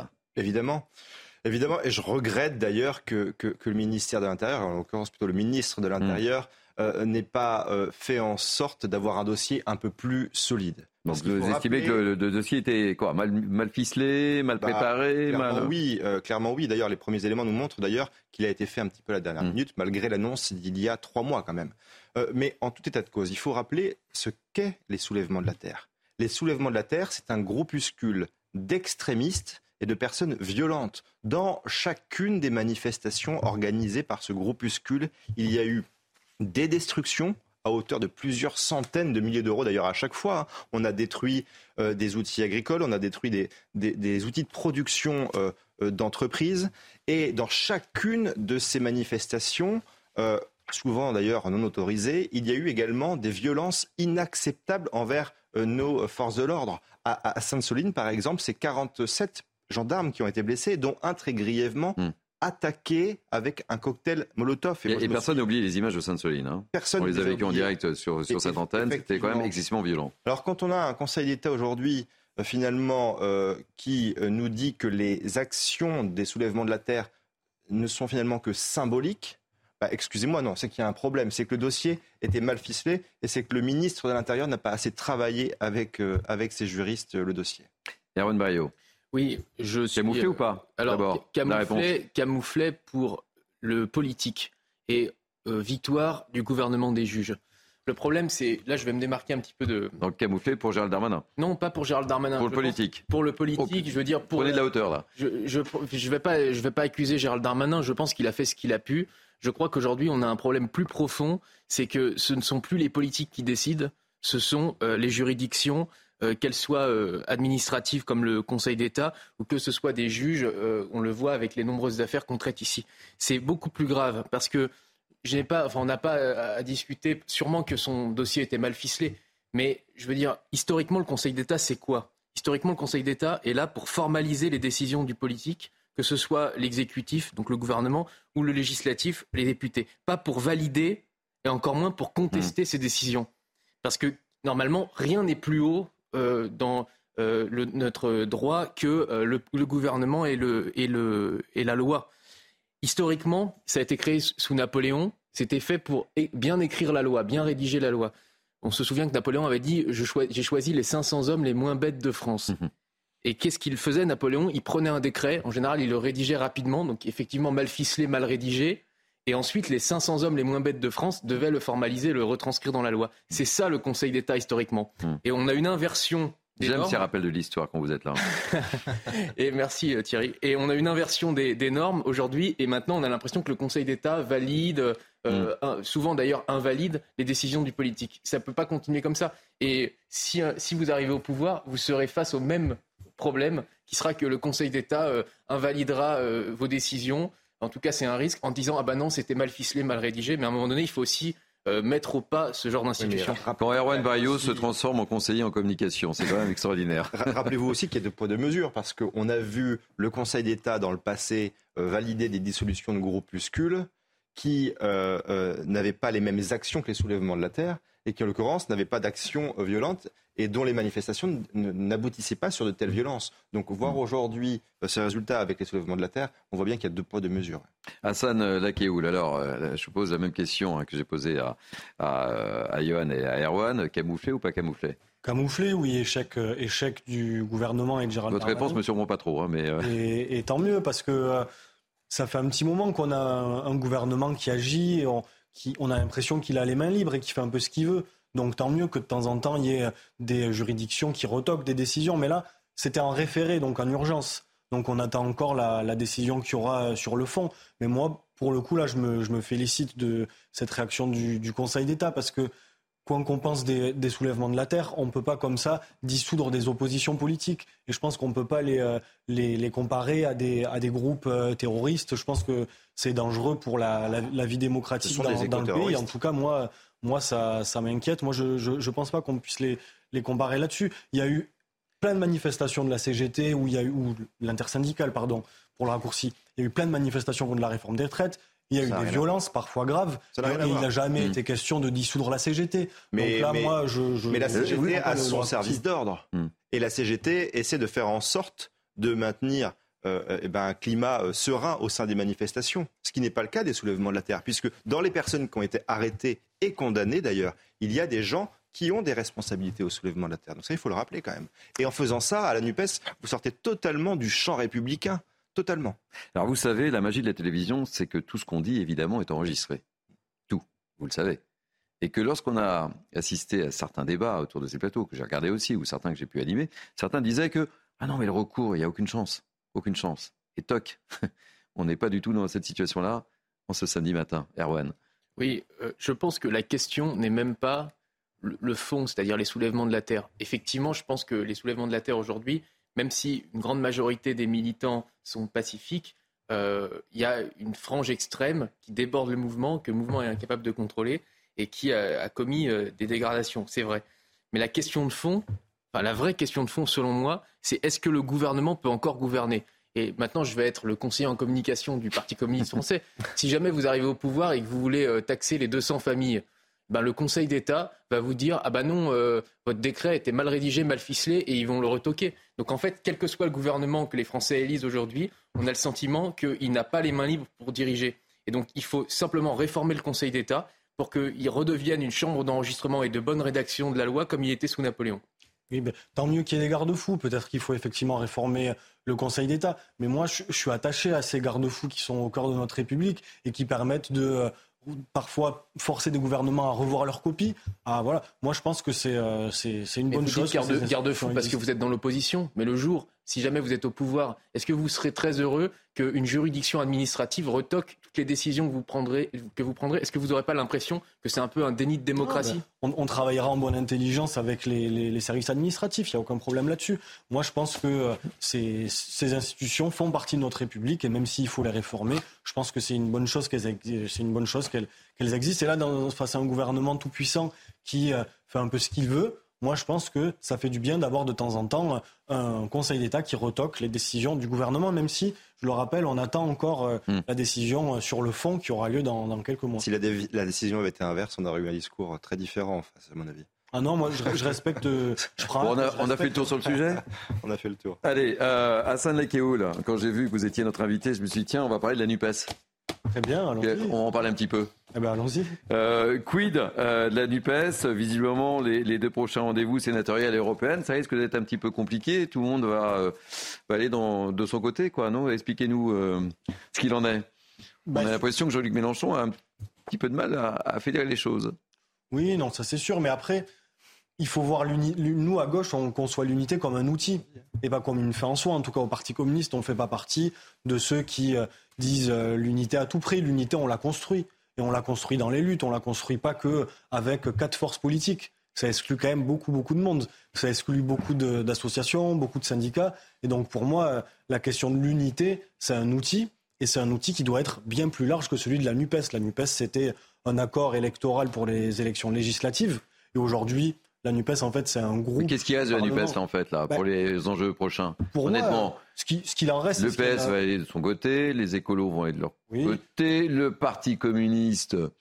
Les adhérents voteront, mais c'est la proposition qui est, qui est faite. la NUPES, c'est toujours, et ça a toujours été, un groupe. Yoann Gillet vous écoute avec une grande attention. Hein. Mais bien sûr, mm-hmm. c'est un intergroupe à l'Assemblée nationale. La NUPES, c'est sur le terrain, euh, on mène nos campagnes et chacun, et parfois on le fait ensemble. Mais pour moi, la question, c'est comment on arrive à reconquérir toute une partie de l'électorat qui vote plus pour nous. Et c'est pas NUPES ou pas NUPES. C'est ça l'enjeu pour la gauche. En tout cas, pour nous, les communistes, euh, c'est de ça dont on a envie de parler. Où est-ce que ça n'a pas marché avec euh, Jean-Luc Mélenchon?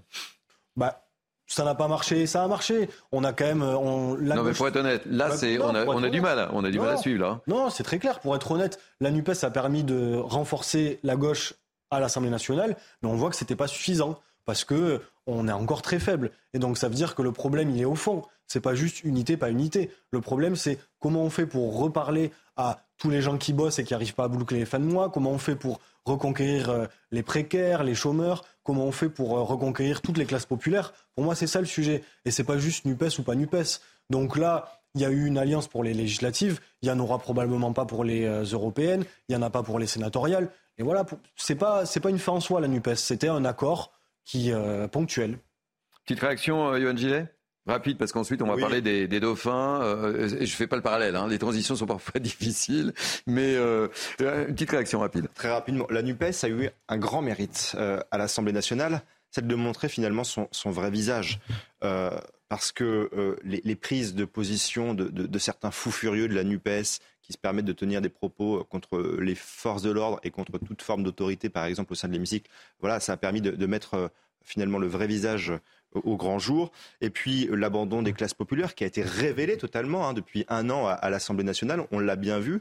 Euh, et le fait que les députés de la NUPES, de, tous les groupes d'ailleurs, hein, euh, se permettent de ne pas voter des textes qui sont proposés par certains parce qu'ils ne sont pas proposés par eux-mêmes, alors même que les mesures proposées dans ces textes étaient dans, pour certains, programmes présidentiels euh, de certains candidats. Vous voyez Donc ça a eu ce mérite de euh, mettre la NUPES au grand jour. Et les Français, je pense, se rendent compte depuis un an euh, avec l'Assemblée nationale, eh bien que la NUPES est une supercherie. Est-ce que le fait de partir en ordre dispersé, justement, et, je parle sous les gouvernements de Yohann Gillet, on verra euh, quelle sera sa réaction, ça ne va pas justement faciliter euh, le jeu du RN ou pourquoi pas des macronistes? Je vous pose la question comme ça. Moi, je pense pas, parce que le problème de la gauche, c'est pas sa dispersion. le problème, c'est Yohann Gillet qui a un petit sourire. Ouais, le problème, c'est sa faiblesse, c'est pas sa dispersion. Et donc, pour moi, il faut qu'on arrive à se renforcer. Et tant mieux si euh, le PS arrive à se renforcer, si les écolos y arrivent aussi, si les insoumis y arrivent aussi. Non, là, c'est l'explosion de la NUPES totale que vous annoncez. Nous, on y arrive aussi. Tant mieux si tout le monde arrive. Bah, bah, il a NUPES. Bah, bah, bah, il a NUPES. La NUPES, c'était un accord pour les législatives. Il y en a certains qui ont voulu en faire. Ah mais moi j'ai cru qu'on allait euh, continuer en fait euh, et plein de journalistes et plein de confrères politiques pensaient que les choses allaient continuer. Donc là officiellement vous nous dites que euh, c'est pas le cas. effectivement, on le subodore, on le sait. Hein, sans quoi on ne ferait pas ce débat. Après, mais que ce ne sera pas le cas pour les sénatoriales et encore moins pour les européennes. Donc ah ben là c'est bah, là c'est donc là est-ce qu'on peut dire que c'est la fin de la Nupes? Bah, La Nupes ça reste encore des, des, députés qui vont travailler ensemble. Hmm. Voilà. Mais après, euh, vous, savez, vous parlez de la NUPES qui a révélé son vrai visage à l'Assemblée. Il y a quand même le groupe euh, GDR, le groupe communiste à l'Assemblée nationale, qui a fait des propositions de loi pour indexer les salaires sur l'inflation, pour augmenter le SMIC, pour euh, fixer un taux fixe de l'énergie. Et là, les députés RN n'étaient pas, n'étaient, pas là, pour les voter. Donc moi, je pense que faire des leçons sur la NUPES qui vote que ce qui l'arrange, on, peut vous les, on peut vous les renvoyer aussi. Hein. C'est là où vous racontez n'importe quoi.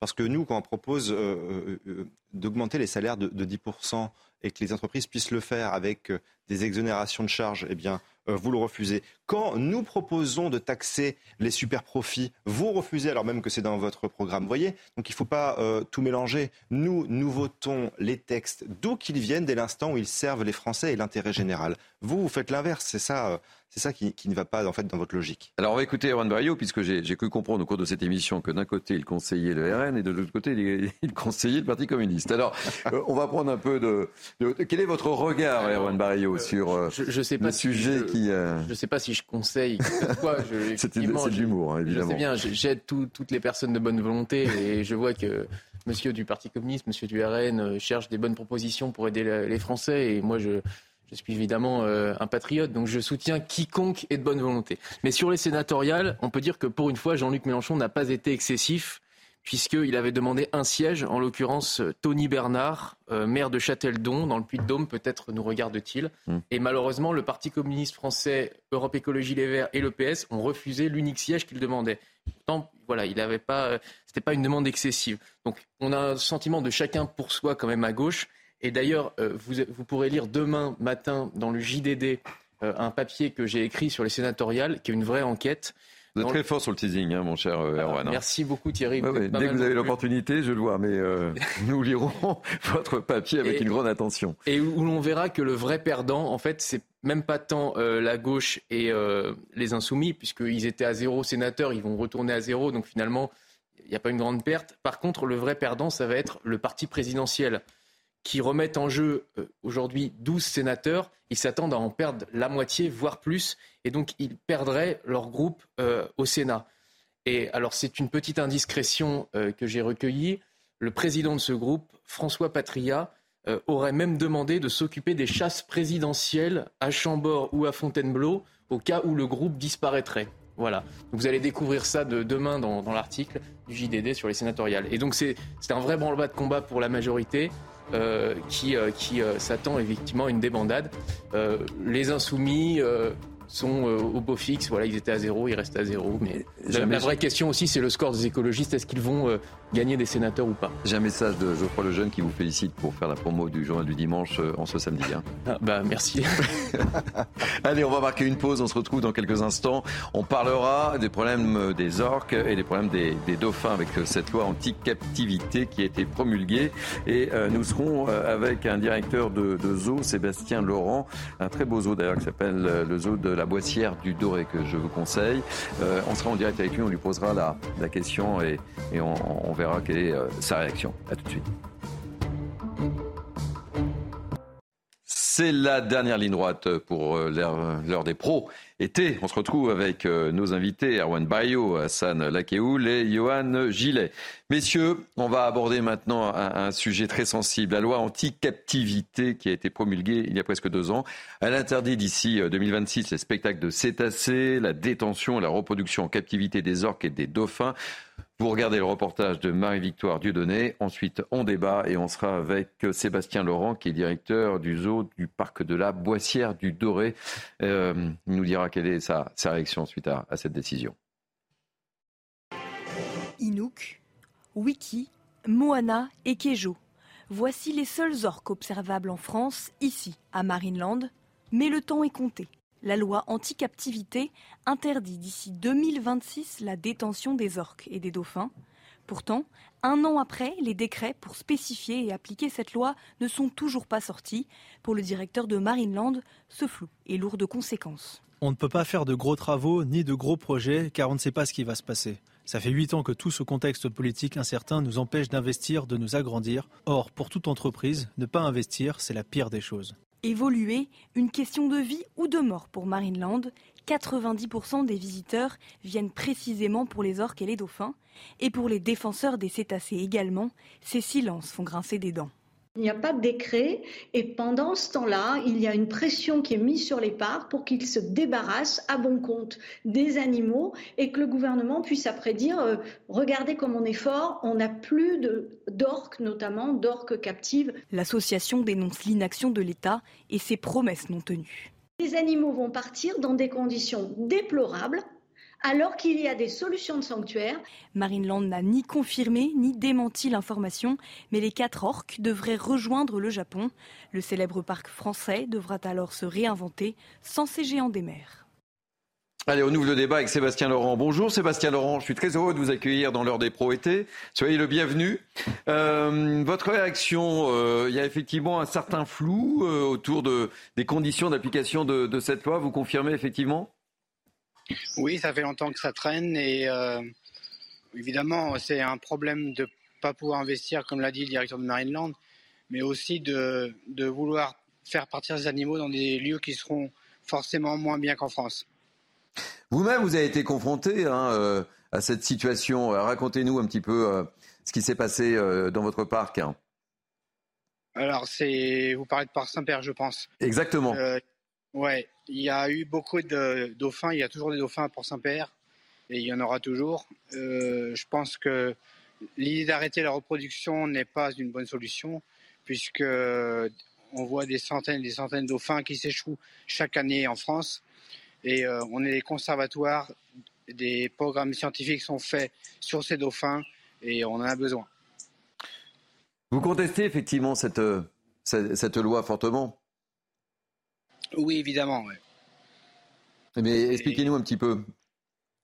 Bah, pour nous, c'est impossible de, de vraiment. Euh, on offre aujourd'hui le bien-être absolu aux animaux et c'est difficile de se dire euh, qu'ils vont aller dans les endroits qui sont bien, bien pires.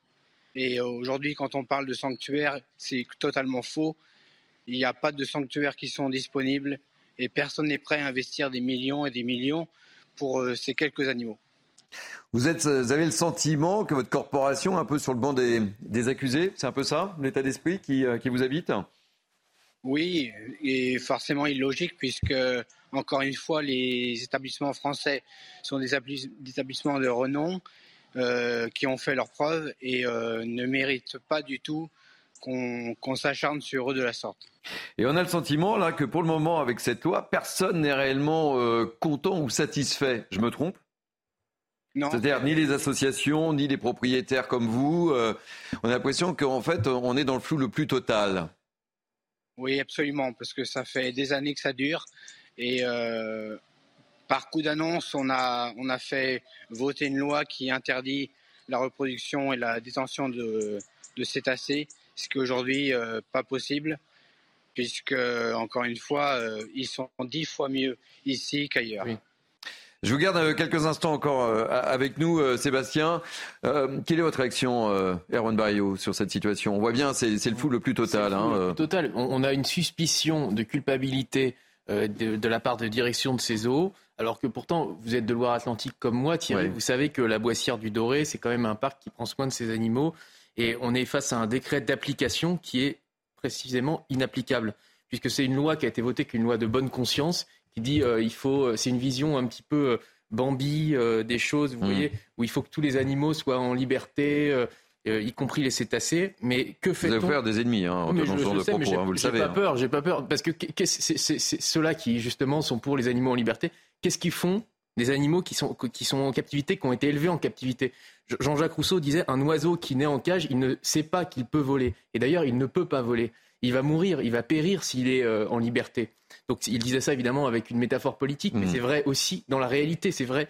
Euh, aujourd'hui, ces animaux, on va les abandonner alors, c'est ça, ou alors on va les donner à des parcs qui en prendront soin bien moins bien que nous le faisons en France, avec toutes nos normes, et puis des gens surtout, euh, les, animaliers qui s'occupent de, ces bêtes, ce sont des, gens qui ont l'amour des animaux, qui essayent d'en prendre le, plus soin possible. Et donc là, on va euh, finalement les laisser, on va les laisser en déshérence. Et, j'ajoute aussi qu'en plus de prendre soin des animaux, ces parcs financent aussi des programmes de recherche euh, internationaux qui font avancer la science et qui font avancer le meilleur traitement des animaux. Donc aujourd'hui, euh, c'est une loi qui est complètement non seulement contre-productive si elle était, s'il venait à être euh, appliquée, mais surtout inapplicable. Et c'est d'ailleurs pour ça qu'elle n'a pas, n'a pas encore été appliquée. Hassan Lakeoul, ça vous inspire ce sujet, cette problématique des orques et des, euh, et, des dauphins? Un petit peu. en tant qu'homme, et je ne vous demande pas en tant que représentant du Parti communiste, mais peut-être que vous pouvez avoir une, effectivement un, un, petit peu quand même, parce que je pense qu'il faut euh, pouvoir écouter tous les acteurs sur ce sujet. Il y a effectivement ce, ce monsieur qui est avec nous, qui est propriétaire d'un centre, on a aussi les, associations euh, animalistes. Je pense qu'il faut un peu écouter tous les acteurs. Et je pense aussi aux, salariés des, euh, mhm. des, zoos. Et je pense que si demain il y avait énormément de zoos ou de parcs aquatiques qui devaient fermer, il faudrait pouvoir euh, trouver des solutions pour éviter un drame social en tout cas. Donc à mon avis, il y a beaucoup d'acteurs sur ce sujet. Il faut écouter tout le monde. Il faut, faut surtout réfléchir aux, aux questions de bien-être animal, mais aussi d'emploi et pour éviter euh, quelconque euh, drame social. Sébastien, un dernier, euh, un dernier message que vous souhaitez adresser? Bah oui, effectivement, je rebondirai sur ce qui vient d'être dit. C'est les conséquences de tout ça. C'est qu'aujourd'hui, non seulement on, on va vers un problème social, un problème aussi d'investissement pour les entreprises, mais aussi on ne sait pas où on va. Donc, on doit savoir que les normes soient durcies, c'est une un fait, mais d'arrêter tout, c'est une autre solution. Erwan Barrio euh, a une question à vous poser. Oui, on entend souvent euh, les militants euh, prétendument du bien-être animal vouloir la fin des animaux en captivité, mais vous, en tant que professionnel, finalement, vous prenez soin des animaux. le bien-être animal, c'est vous. Enfin, je veux dire, c'est vous qui aujourd'hui prenez soin des animaux. Absolument. en témoignant encore notre nouveauté cette année, c'est la terre sacrée des tigres, un espace sur 3 hectares. personne ne peut dire que nos tigres sont malheureux chez nous. Et euh, l'idée est vraiment axée sur le bien-être des animaux depuis longtemps maintenant. Et euh, on a encore euh, des bébés, des bébés, et, c'est très important. On est aujourd'hui des, des, réservoirs de génétique de la, des espèces menacées. On a plus de 50%, plus de 50% des espèces qui sont très menacées dans la nature. Et aujourd'hui, on est les deuxièmes financeurs de la conservation dans le monde. Donc je pense que les anti-ISO sont, sont bien mal placés puisque c'est pas eux qui actent pour la conservation comme on le fait. Et justement, ce sera ma dernière question, puisque euh, vous m'enlevez le mot de la bouche. Quelles sont les dernières naissances dans votre établissement? Quels sont les, derniers bébés qui ont vu le jour? Bah, Les plus importants pour cette année, c'est les deux bébés orang-outans qui seront nés le 23 décembre et le 23 mars. Il en est euh, une petite douzaine chaque année en Europe, donc c'est vraiment une, euh, une espèce qui est très importante, qui est en danger critique dans la nature, et on est très fiers de cela. Eh bien, écoutez, merci euh, et merci d'avoir accepté de, témoigner dans, l'heure des pros été. Merci beaucoup, euh, Sébastien Laurent. C'est un plaisir de, vous recevoir, évidemment. Allez, on va changer de sujet. Les transitions sont parfois difficiles. Est-ce que vous êtes en bonne santé? Ça va? Vous avez pas de pas d'éternuement, pas de le nez ne coule pas, pas de. Ça semble aller. Ça semble aller. Bon, eh écoutez, la mauvaise surprise de ce mois d'août, en tous les cas, c'est la recrudescence de l'épidémie euh, de Covid-19 en France. Il faut hélas en, parler en, ce début août avec l'arrivée d'un nouveau variant, Eris.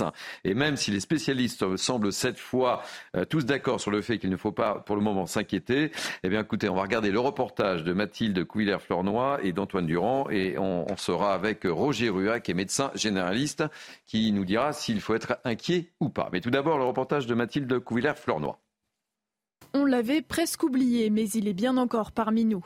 En pharmacie, plus d'une personne testée sur trois est positive, mais depuis que la crise endémique est passée, les systèmes du gouvernement ne sont plus mis à jour. À l'heure actuelle, euh, l'État a fermé le site, euh, le CIDEP, c'était la plateforme de déclaration des tests antigéniques avec euh, les QR codes, etc. Ça a été fermé. Maintenant, c'est simplement des papiers qu'on fait à la main. Pour rappel, le port du masque n'est plus obligatoire ni le rappel vaccinal. Ils sont seulement fortement recommandés aux personnes immunodéprimées et aux plus de 80 ans. Concernant les tests de dépistage, depuis le 1er mars 2023, ils ne sont plus pris à 100% en charge par l'assurance maladie.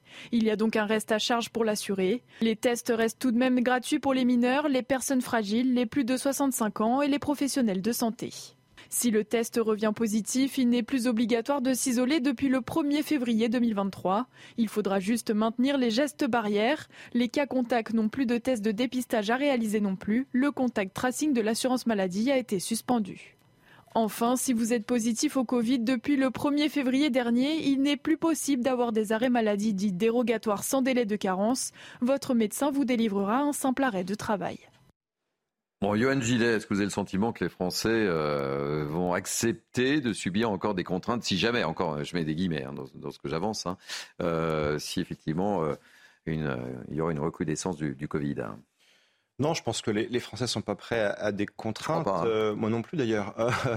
je pense qu'on a appris à vivre avec le Covid. Hmm. Euh, et on a euh, évidemment un système de santé qui fait que eh bien, euh, l'évolution du Covid est surveillée et on est relativement bien organisé en la matière. Donc je pense qu'on a appris à vivre avec le Covid. Maintenant, voilà, il faut le, traiter finalement comme un virus parmi tant d'autres et euh, les contraintes ne sont pas nécessaires comme elles ne l'étaient pas à l'époque. Alors, on n'est pas des spécialistes autour de ce plateau, donc euh, on va appeler euh, Roger Rua qui est avec nous, médecin généraliste à Ruelle Malmaison. Bonjour Roger Rua, soyez le, le bienvenu. je me tourne vers le spécialiste que vous êtes. Faut-il être inquiet? Non, mais évidemment, il ne faut pas être inquiet parce que les, choses ont bien changé depuis trois ans quand même. Il faut, faut le reconnaître que nous, nous savons beaucoup plus de choses sur les coronavirus, donc sur leur propagation, sur leur circulation. Nous pouvons identifier les variants très très vite, savoir s'ils sont plus virulents, moins contaminants ou plus contaminants. Donc on a, on a beaucoup de, disons, d'éléments euh, favorables qui font qu'il est difficile aujourd'hui de, recommencer à inquiéter la population euh, inutilement. Euh, la recrudescence actuelle était prévisible, elle est de fait, ok, mais ça ne veut pas dire qu'on va avoir affaire à une grande vague. Et si tenté qu'on aurait affaire à une grande vague à, à l'automne, parce que c'est à l'automne que ça se passerait, eh bien on a les moyens aujourd'hui entre le vaccin et les produits antiviraux pour faire face à une, vague épidémique euh, en, protégeant au mieux la population. Sans vouloir faire preuve de, catastrophisme, on l'évoquait avec euh, Gillet, les Français sont pas sont plus prêts à vivre avec ce, genre de contraintes. Mais euh, est-ce qu'on sera obligé de, reporter le masque ou pas si jamais effectivement il y avait cette recrudescence? Est-ce que les vaccins seraient suffisants? Parce que Johan Gillet le, disait très justement, on a appris à vivre avec, hein. et le monde a changé depuis. Oui, il faut apprendre à vivre avec. De toute façon, on vivait déjà avec avant l'épidémie, on a vécu pendant et on vivra encore dans l'avenir. Donc il faut apprendre et il faut que les, les Français se, se rappellent des, des, gestes de bon sens qui sont les gestes barrières. Euh, se laver les mains, porter un masque, éviter d'être au contact des gens malades trop près.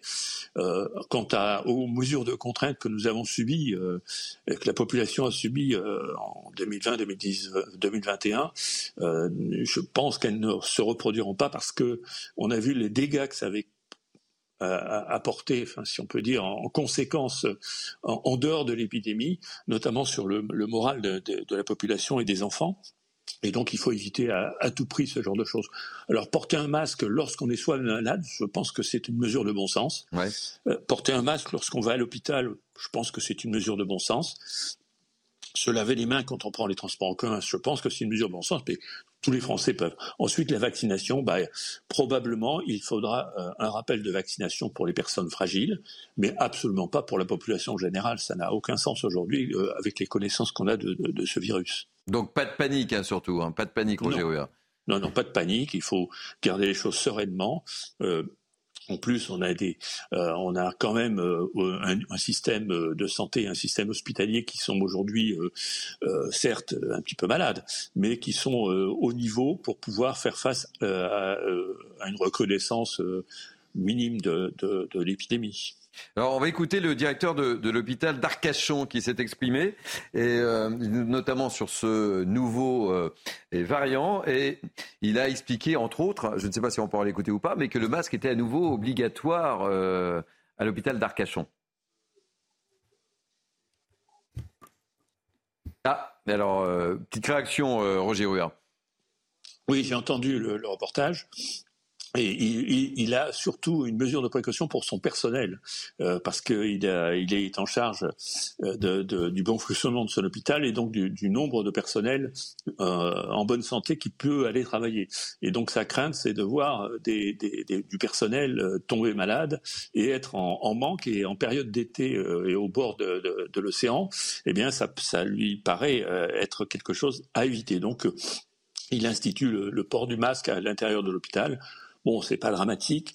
Je pense que les Français le comprendront. Euh, dans un hôpital, que porter un masque, ce n'est pas euh, totalement euh, stupide comme on le faisait nous pendant la période de confinement à l'extérieur, quand on était tout seul dans la rue, on devait porter un masque. Ça n'avait aucun sens. Bon, merci pour ces euh, paroles rassurantes. C'était bien de vous avoir et, et j'aime bien avoir affaire aux spécialistes sur les sujets concernants. Merci beaucoup, euh, Roger Rua. Un petit mot, euh, Yawan Barrio. Oui, on n'est pas des spécialistes, mais on peut écouter les spécialistes. C'est important d'écouter les spécialistes, oui. Ça, et qu'en particulier ce professionnel de santé que, auquel vous venez de donner la parole, qui a bien rappelé que le vaccin dans la population générale n'a pas de sens à ce stade, qu'il faut protéger les plus fragiles. Donc pas de panique, pas de vaccinomania. Et euh, je pense que ce qui est important aujourd'hui, c'est euh, de vivre avec le virus. Vous savez d'ailleurs combien on inhale de virus chaque seconde? Peut-être pas sur Alors, je plateau, voulais terminer sur une note positive sur le. Mais, non, mais allez-y. De, de, bons virus. Peut-être pas sur le plateau CNews euh, qui est très propre, mais en général. Merci de le signaler. À chaque seconde, combien on, on inhale de virus? 3000 virus. Donc, euh, après, il faut savoir lesquels sont agressifs, non agressifs, mais la plupart sont de, de gentils virus. Espérons que le Covid finira dans cette catégorie. Bon, Hassan, un, un mot? Oui, bah, tant mieux si euh, là il n'y a rien d'alarmant et si euh, pour le moment il n'y a pas de quoi, il a pas de quoi s'affoler. Moi, je pense quand même que euh, on va devoir être habitué à avoir des, des, pandémies, des épidémies.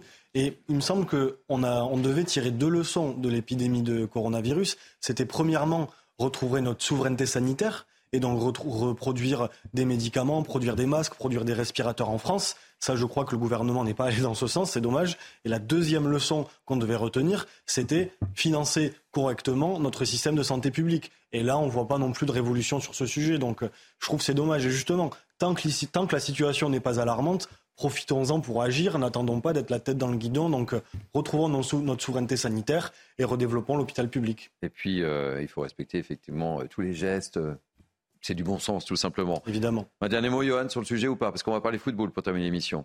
Non, effectivement, je pense que le, le, la santé publique, l'hôpital public est un vrai sujet. Euh, et que le gouvernement euh, bah, n'a pas évolué en la matière et que le gouvernement n'a pas tiré les conséquences de la crise dramatique qu'on a connue. Il faut le rappeler quand même, hein, on n'avait pas de masque, on n'avait rien du tout. Ah oui. les soignants s'équiper avec des sacs poubelles. On a tous fait les fonds de tiroir pour voir comment on pouvait dépanner l'hôpital du coin. Voilà la situation qui n'a pas évolué. Si demain on devait avoir une crise identique, on serait dans la même situation, peut-être même pire. Allez, on va terminer par, euh, par les footballs. Vous êtes fan de foot ou pas? Ah oui, je suis, euh, oui je suis de près là.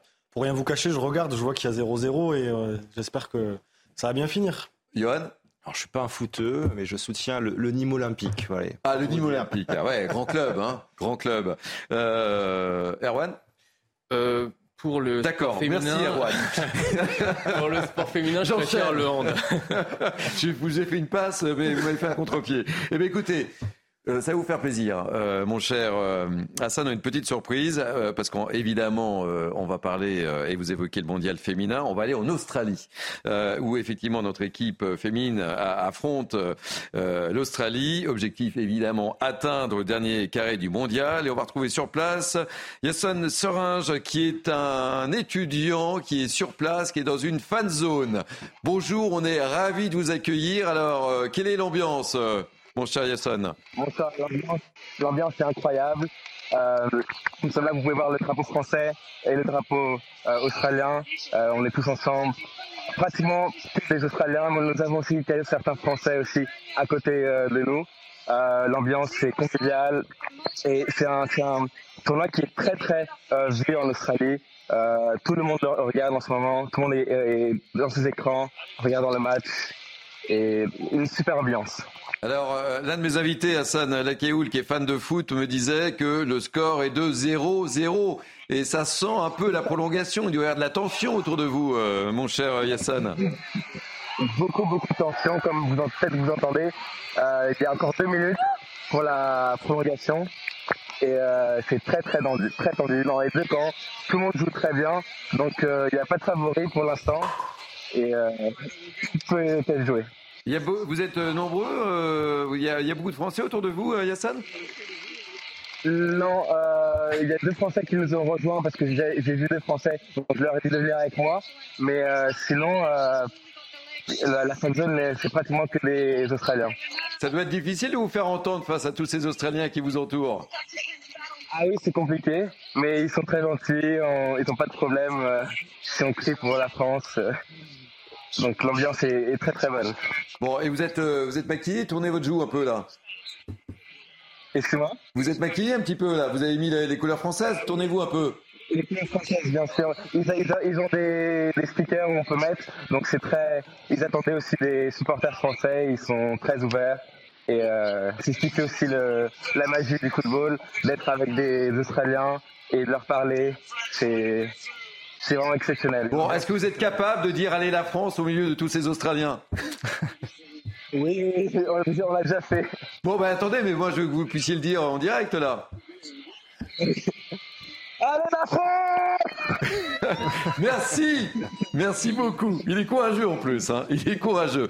Merci beaucoup en tous les cas. Vous voyez, c'était pour vous, c'est cadeau. C'est bien, c'est sympa. Comme ça, l'heure des pros. C'est des belles images, c'est sympa. Allez, on va terminer également. Vous savez que c'était le, retour de la Ligue 1, hein, euh, vous le savez aussi. On va parler du PSG très rapidement. C'est compliqué, hein, c'est le feuilleton de, de l'été. Euh, c'est une situation très difficile entre Kylian Mbappé et ses dirigeants. Je vous propose d'écouter euh, la réaction de Luis Enrique justement sur cette problématique. Concernant le dossier Mbappé, c'est un thème déjà rencontré par le passé et une solution avait été trouvée entre le club et le joueur avant mon arrivée.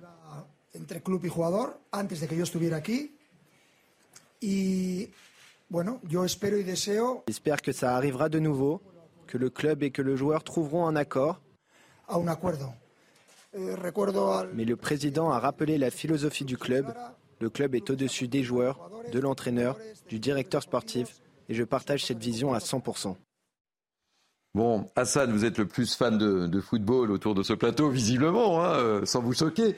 Euh, que vous inspire cette, euh, cette situation Un, c'est compliqué, on imagine mal, et on n'arrête pas de le dire sur, sur ce plateau, mais on a l'impression que les, choses ne s'arrangent pas entre le, joueur, qui est quand même le capitaine, qui est quand même la star du, foot, du foot français, et on est sur une zone de... Voilà, il se passe rien, quoi. Ouais, c'est clair. Bon après moi je suis supporter de l'Olympique de Marseille. Ah. Je vais pas m'attrister sur le Paris Saint-Germain. Mais bon, je bah, ils ont mal commencé euh, l'Olympique de Marseille en Ah ça commence mal. Il reste le match retour. Ouais. Ça va bon, un point commun euh, avec Macron comme ça. Voilà. Ah, bah, avec le président de la République. C'est le seul alors. Hein. oui voilà. Non, Mais sur ça ouais, je pense que euh, il y a une situation quand même où on voit que les, les joueurs sont pas sont pas libres, j'allais dire pour parler en tant que marxiste de leur force de travail, puisque là ils appartiennent à leur club. Et là, on voit qu'un club, il peut décider qu'un joueur sera mis au placard pendant un an. Et on, on, imagine toutes les conséquences sportives pour le joueur, sa préparation physique, son niveau, mais aussi pour, euh, pour l'équipe de France. Ça va être difficile pour Mbappé pour faire les JO, pour jouer avec l'équipe de France alors qu'il joue pas en club. Donc bon, euh, cette espèce de, de passe-droit, enfin cette espèce de tout pouvoir pour les, sur les clubs contre les joueurs, je pense qu'il y a quelque chose à faire et les syndicats de joueurs professionnels, en tout cas, c'est en alerte et cette situation nous le révèle une fois de plus. Quoi. Yoann Gillet, ça vous inspire quoi? Parce que si demain Mbappé s'en va, c'est quand même euh, un, manque d'attraction pour, euh, pour le championnat euh, français. On a déjà perdu Messi. Oui, alors. la petite musique dit que potentiellement Neymar peut partir aussi. Et ça fait partie du spectacle et de l'intérêt du championnat de France quand même. L'avenir du PSG m'importe peu, mais pour le non-footeux que je suis, c'est vrai que Mbappé fait partie de ces joueurs qui même moi, euh, ont pu me faire euh, vibrer. Euh, voilà, donc c'est vrai que voilà. Après, les problèmes des joueurs de foot qui se comptent finalement, qui ne sont que des problèmes d'argent, qui se comptent en millions d'euros, je trouve ça presque indécent dans la situation dans laquelle on se trouve. Erwan, deux mots. on va terminer sur Karl Marx. Effectivement, ah. Mbappé est un travailleur aliéné à son poste de travail qui est considéré comme une marchandise et dans le cœur d'un monde sans cœur. Voilà, donc retrouver de l'humain dans le football. Et de la poésie. Allez, ainsi se termine l'heure des pros euh, été. Merci de votre grande fidélité. Merci à vous, Erwan Barrio. Merci à San Lakeoul et merci à Johan Gillet. Merci à Sabrina Sliami, à Sébastien Bandotti, à Tony Pitaro. Merci aux équipes de la promotion, euh, à Marie-Liesse Chevalier, à Florian euh, Doré. Merci aux équipes en régie. Je vais citer tout le monde. À la réalisation, Virginie Leblon. Au son, euh, Timouv Boussat. La vision, David Tonnelier. Je vous pas des costumes et des décors évidemment, hein, vous vous souvenez. Euh, vous pouvez revivre cette émission euh, sur notre site cnews.fr. Et moi je vous trouve à 20h pour l'heure des pros 2. Passez une belle journée sur CNews.